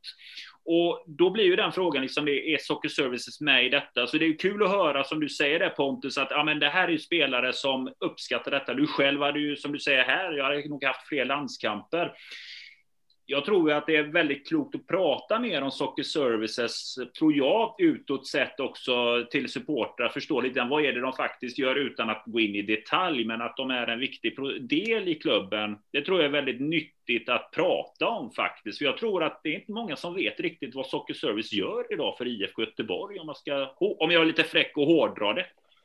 Nej, jag kan väl, jag kan väl hålla med om, om det, att uh att det finns säkert förutfattade meningar som ja, osanningar i, i detta och att Soccer Services ska, ska vara en del av hur vi ska spela fotboll och så vidare. Ehm, eh, eller vilket spelsystem eller eh, typ av fotboll vi ska spela. Och det är egentligen Ferran i detta som är en del av tränar, tränarteamet, ledarteamet som, som är med och, och bestämmer hur vi ska spela. Men där har inte han något eh, större mandat än någon annan i, i detta. Eh, han är en otroligt skicklig fotbollstränare med en fotbollshjärna som, som är uh, topp, topp och har ändå haft förbundskaptenen till höger och vänster och, och, och, väldigt många skickliga tränare, men han är definitivt en av de, de bättre. Uh, även om inte jag är spelare så, så, så är jag ju med hela tiden och, och vet vad han säger och vad han förmedlar. Men det är ju framför allt just det individuella och de individuella analyserna och rapporterna för att utveckla spelarna, spelarna individuellt som i sin tur utvecklar oss som, som lag eh, och som förhoppningsvis då ger oss både ekonomisk och sportslig utveckling. Jag måste ju fråga, vi är ändå inne på det här och surra att värva unga talanger. Alltså, det säger Pontus, nu har ju ni surrat där eh, med scouten och ni ser liksom en grabb här, bara, vilken talang. Är det en pitch till den här grabben och säga att hörru du, signa för oss. Du kommer vara en av de spelarna som Socker Service kommer jobba lite extra med och vi kommer titta närmare på. Du kommer få en sån här utveckling. Är det, eh, är det en del i förhandlingarna eller? Det är väl klart att vi pratar om det för de spelarna vi kan känna att det är aktuellt. Så att eh, sen hur mycket det skulle påverka ett beslut, det vet jag inte. Men de, eh, det är väl klart att det... De, de är ju från Barcelona, herregud. Det borde ju vara otroligt. Ja, det är kanske Real Madrid-fans som vi, som vi varvar in, så då, känns, då är det inte så populärt. Det gäller att känna av det först, gå in och kolla vem som, vilket, eh, vilket favoritlag de har. Nej, men det är skämt åsido, skämt åsido så är det klart att vi, att vi nämner detta för de spelarna som vi kan tycka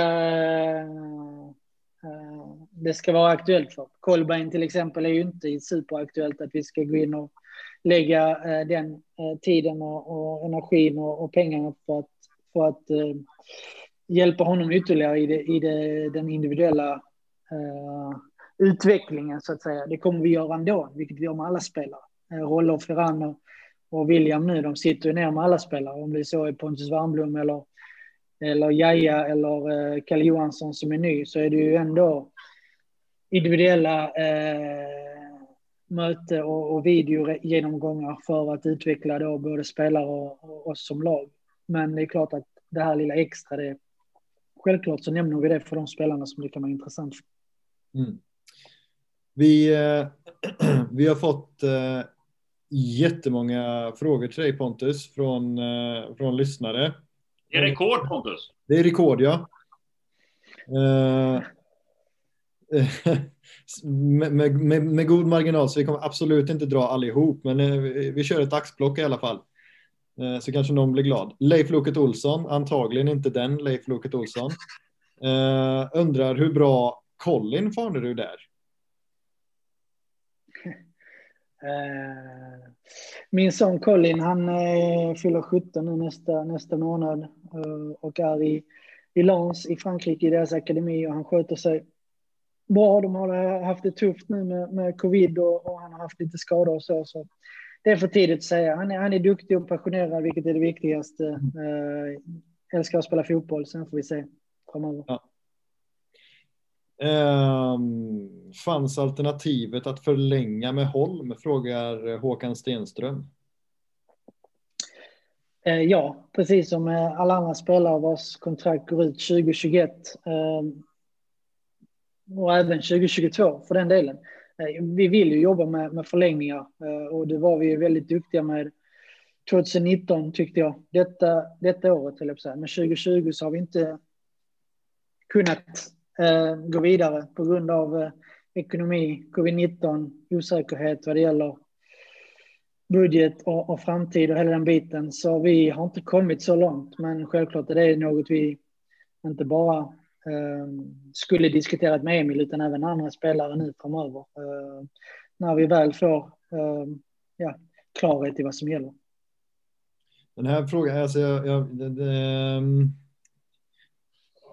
hur bra är du på football manager? Nej, det, det var många år sedan jag spelade, så ingen aning. Men det var nog eh, någon gång i början av 2000-talet när jag var lite aktiv på i football manager. Värvade du dig själv då? Nej, det kommer inte ihåg. Nej, nej. Klart du gjorde. Får jag fråga, spelar du Championship manager någonting? Är inte det samma sak? Är det samma fotboll manager? Är det, fort- är det så? Eller? Ja, de, de, Man kan gå in i de tidigare detaljer. årgångarna hette Championship Manager, sen bytte de namn till Football Manager. Så det är Ja, samma men- sak fast äldre. Ja, Då, då är en kritisk fråga. Spelade du 01-02? Om jag spelade eh, Den det här managerspelet eller? eh, 01, ja, var det den, den det var säsong 01-02?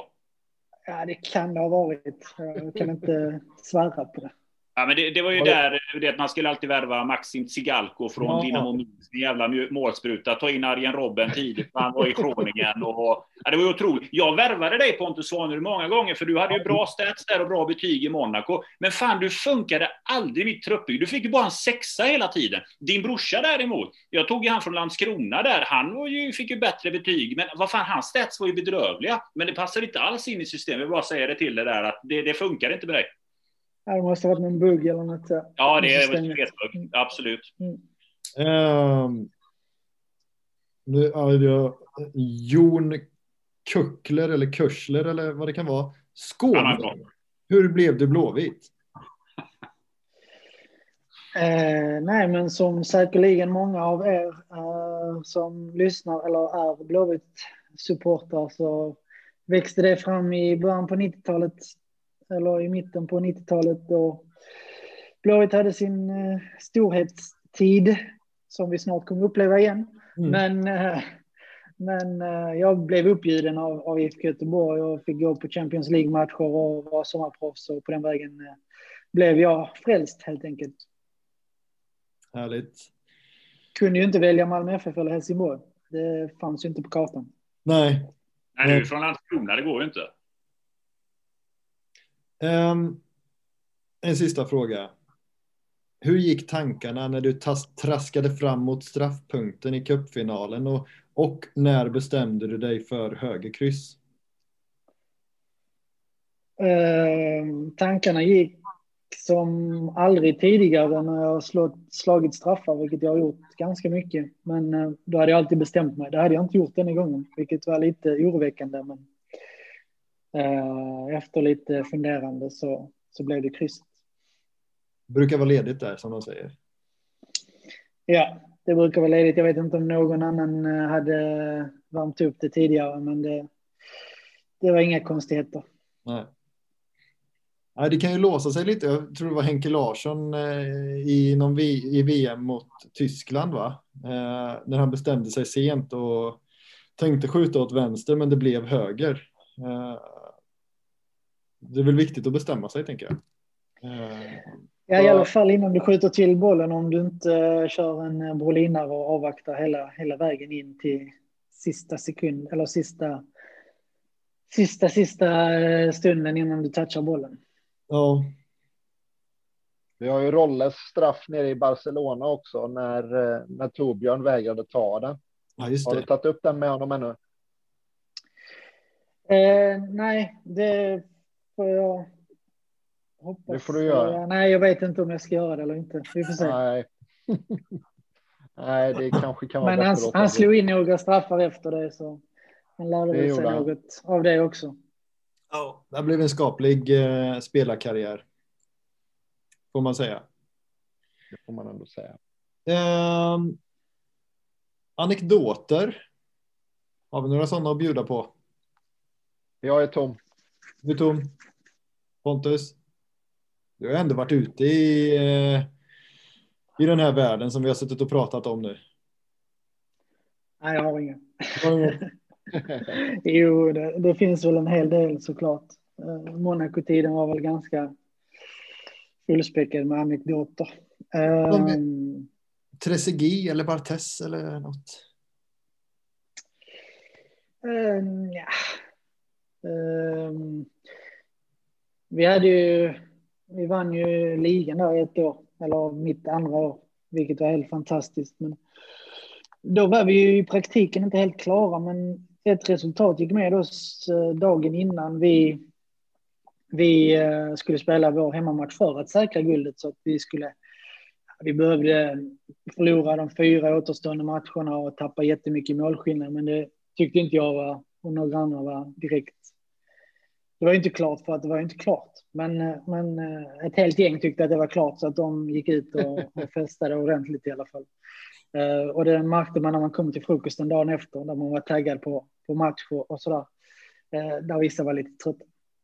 Och eh, sen så eh, behövde vi en poäng på kvällen där i, i, i den matchen. Och eh, då fick jag hoppa in när det var en kvart, 20 minuter kvar tror jag. Och vi låg under med 2-1. Och då spelade jag fram Marco Simone som sköt och Dado Perso styrde in bollen. Så då säk säkrade vi guldet. Och det var helt fantastiskt eh, såklart att få vara med om det i så ung ålder med så fina fotbollsspelare runt omkring mig Um, och sen då så, så var det ju fest på riktigt såklart. Um, och uh, vi hamnade på den exklusiva nattklubben i, i Monaco. Och till slut så um, blev väl klockan ganska mycket på, på natten eller morgonen, jag vet inte. Men då var jag lite mer taggad på, på att fira guldet i alla fall. Så uh, det var väl jag och någon annan kvar, trodde jag. Men eh, när väl kyparen kom med eh, notan där så, så var det inte så många fler kvar på stället. Ja, tungt.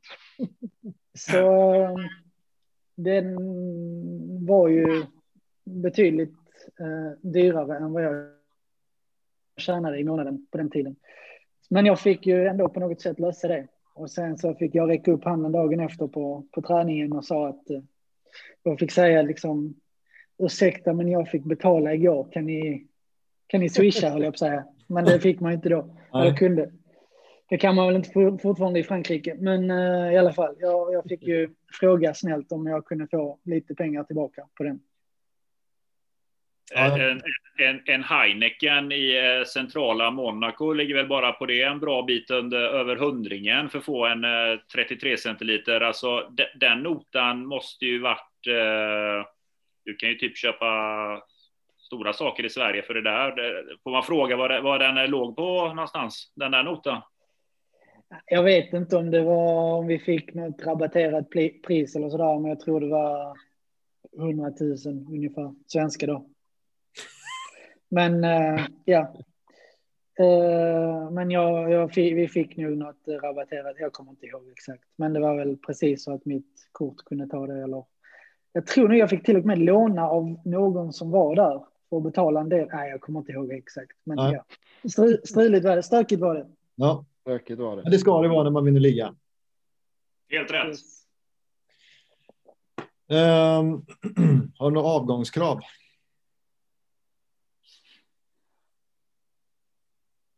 Jag? Ja, ja, ja.